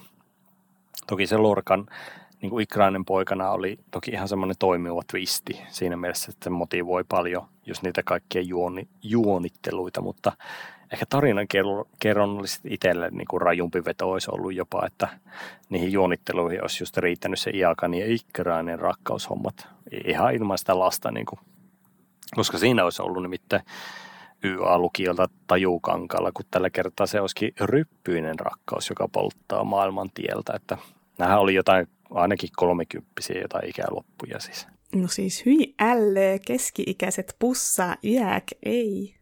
Ei mun YA-kirjaan. No jep, mutta siis ja täytyy myös sanoa, että olisi muuten todella hieno twisti, että jos tulisikin jotain semmoisia niin kuin, äh, crossovereita suomalaisenkin genrekirjallisuuteen messiin. No niin ois, kun niin kuin mä sanoin tuossa aiemmin jo, niin useampikin kirjailija voisi tehdä niin sanotusti Stephen Kingit ja alkaa tekemään viittauksia omiin kirjoihinsa koko sen oman tuotannon läpi, niin sitten olisi aina silleen kiva yrittää pongailla sieltä, että haa, tässä viitataan tähän. Ja sitten se olisi vähän semmoista kivaa tietää, että tietää menoa, kun tunnistaisi ne viittaukset sieltä, ai, ai että sun aina Kingin kirjoja lukiessa on just tämä, kun pitää koittaa pongailla sieltä niitä niin siinä on oma lisäviehätyksensä. Tai sitten voisi tästä mm. tulla semmoinen yleinen koko Suomen YA-kirjallisuuden keskinäinen viittaushomma, että ne kaikki popkulttuurirefeet olisikin viittauksia muihin tämmöisiin hyviin kotimaisiin YA-kirjoihin, ja sitten se olisi semmoista kirjojen sisäistä niin kuin kirjavinkkausta, että hei, että niin kuin täällä on viittaus tähän, että luepa tämä, ja ai ettien, että minä, mä ottaisin tästä. Niin kyllä, ja kyllähän tässä alkaa olla jo vaikka miten paljon niin kuin hyvää matskua Suomi-genreenkin tullut, että voisi odotella jo pikkuhiljaa tällaistakin intertekstuaalisuutta, just vaikka jossain urbaanissa fantasiassa tai jotain vastaavaa. Niinpä, joo, sinne se sopisi tuommoiseen niin kuin high fantasyin ja tämmöiseen nyt ei nyt niin kuin popkulttuuriviittauksia hirveästi ehkä voisi silleen tunkia, että niiden pitää olla sitten semmoisia hyvin, hyvin semmoisia subtle. Mm. Mutta joo, nyt on varmaan sitten tultu siihen kohtaan, kun pitäisi kertoa, että minkäs arvosanan annoimme Tulen ja tuhkan tyttärille, plus muita yleisiä loppumietteitä vielä. Minä tykkäsin tästä kyllä ihan tosi tosi paljon. Mä annoin arvosanaa semmoinen neljä ja puoli kautta viisi. Et kiva on aina, kun julkaistaan yksittäisiä fantasiakirjoja, koska tälleen kirjavinkkarina se tuottaa monesti vähän ongelmia, kun fantasiavinka tässä aina joutuu sanomaan, että niin, no niin, tässä on teille 400-sivuinen kirja, mutta tämä on vasta ensimmäinen osa, että ei pitää lukea vielä kaksi tai kolme tai jotain kirjaa, että se saattaa monta kokematonta lukijaa karkottaa, vaikka olisivatkin kiinnostuneita siitä, siitä kirjasta. Ja muutenkin tässä nyt oli, niin kuin ne elementit oli kaikki semmoiset, mistä mä tykkään, eli niin kuin lohari, juonittelu ja retkue, vaikka sitä taikuutta olisin kaivannut enemmän ja just vähän syvyyttä siihen lohariin, että sillä nyt olisi voinut vaikka, ne olisi voinut antaa sille vaikka nimeen tai jotain, mm. mutta mutta jos tässä nyt olisi tosiaan ollut semmoista perusvelhotaikuutta sun muuta, niin ei sitä sitten olisi voinut oikein sijoittaa tänne meidän maailman historiaan. Ja kun historialliset jutut on kuitenkin se Mikaman leipälaji, niin mä nyt suon tämän, vaikka olisi, siis olisi kiva lukea Mikamalta joku ihan kuvitteelliseen maailmaan sijoittuva kirja, mutta tietenkin hän saa kirjoittaa mitä hän itse haluaa, että en tässä ole sanomassa mitenkään, että no niin, nyt minä lopetan sinun kirjojen lukemisen, jos, jos ei ala tulla just sitä, mitä minä haluan. Paitsi ne räkävelhot kyllä pitäisi saada, ja ne ruutivelhotkin sinne lastenosasto hyllyyn pikkuhiljaa, että sille, niin. Mm.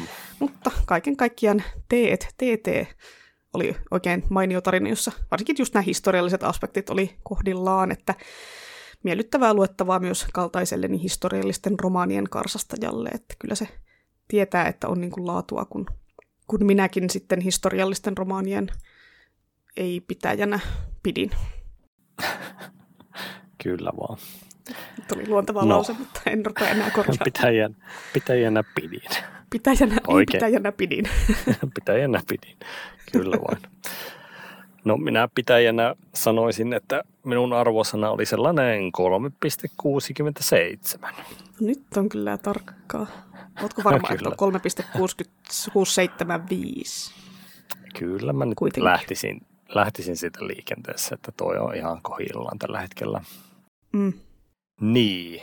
Siis jos olisi originaali maailmaa sijoittunut ja sitten just ehkä vähän enemmän niin kuin yksityiskohtaa ja pientä variaatiota, niin kyllä mä sitten voisin korottaa, korottaa vielä ykkösellä, mutta ää, tässä muodossa mennään tuolla.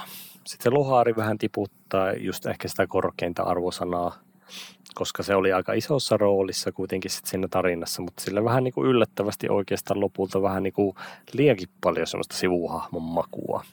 Ja toki se historiallinen se tuppi myös vähän itselle tökkiin, niin, niin, niin. Ja kyllä mä sanoisin, että yleistuntumalta sitten niin kuin tarina ja hahmot, semmoista niin kuin aika perusvarmaa kauraa. Mä jäin oottelemaan niin kuin jotain semmoista pientä lisämaustetta tai jotain, niin kuin, tiedätkö, jotain yllätystä tai jotain ihan semmoista erilaista, mikä olisi sitten ravistelu varsinkin tota historiallista viitekehystä, mutta tässä nyt taas tullaan siihen, että sivumäärät tulee sitten vastaansa. Et siinä on kyllä ylipäätään omat haasteensa, kun sitten kun kirjoittaa tuollaista soolokirjaa niin kuin myös lukijan näkökulmasta ja nuorten kirjaa varsinkin.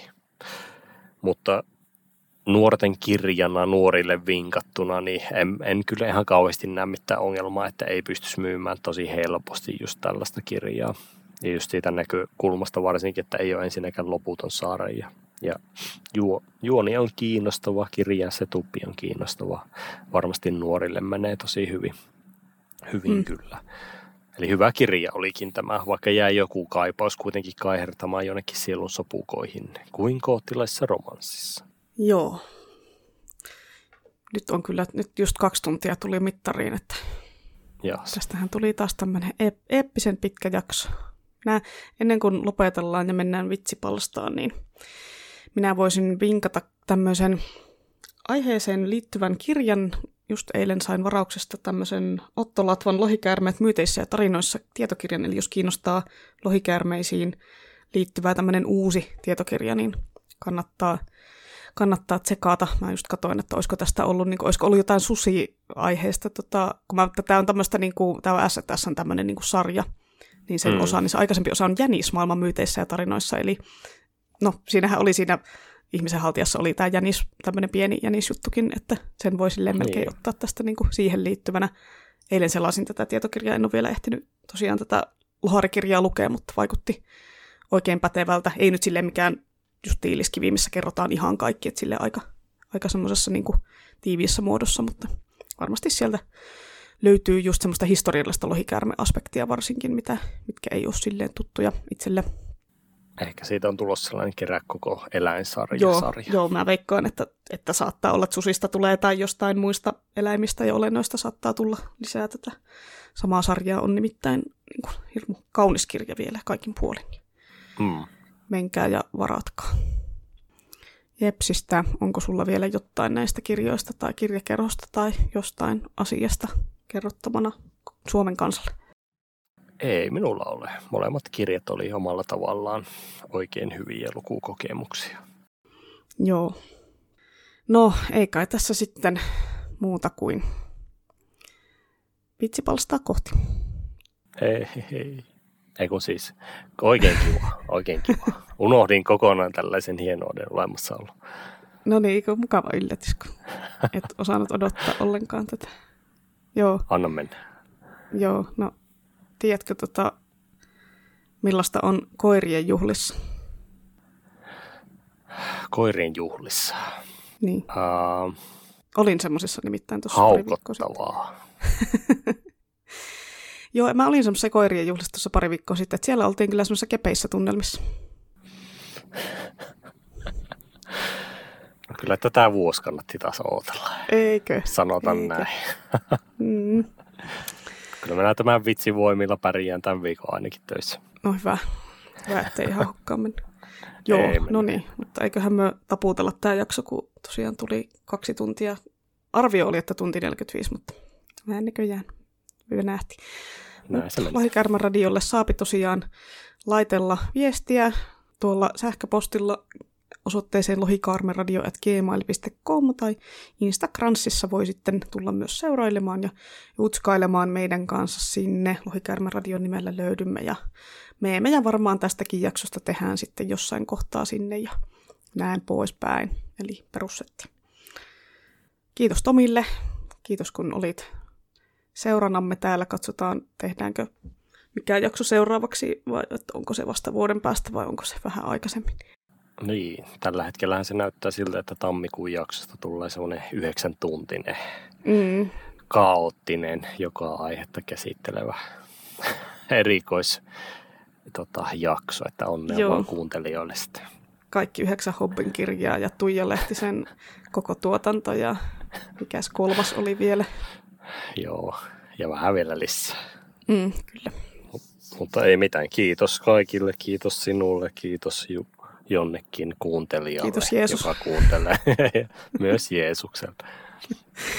Jees, pitäkäähän miekat terävinä ja palataan sitten taas ensi kuussa asiaan. Hei hei! Moi moi.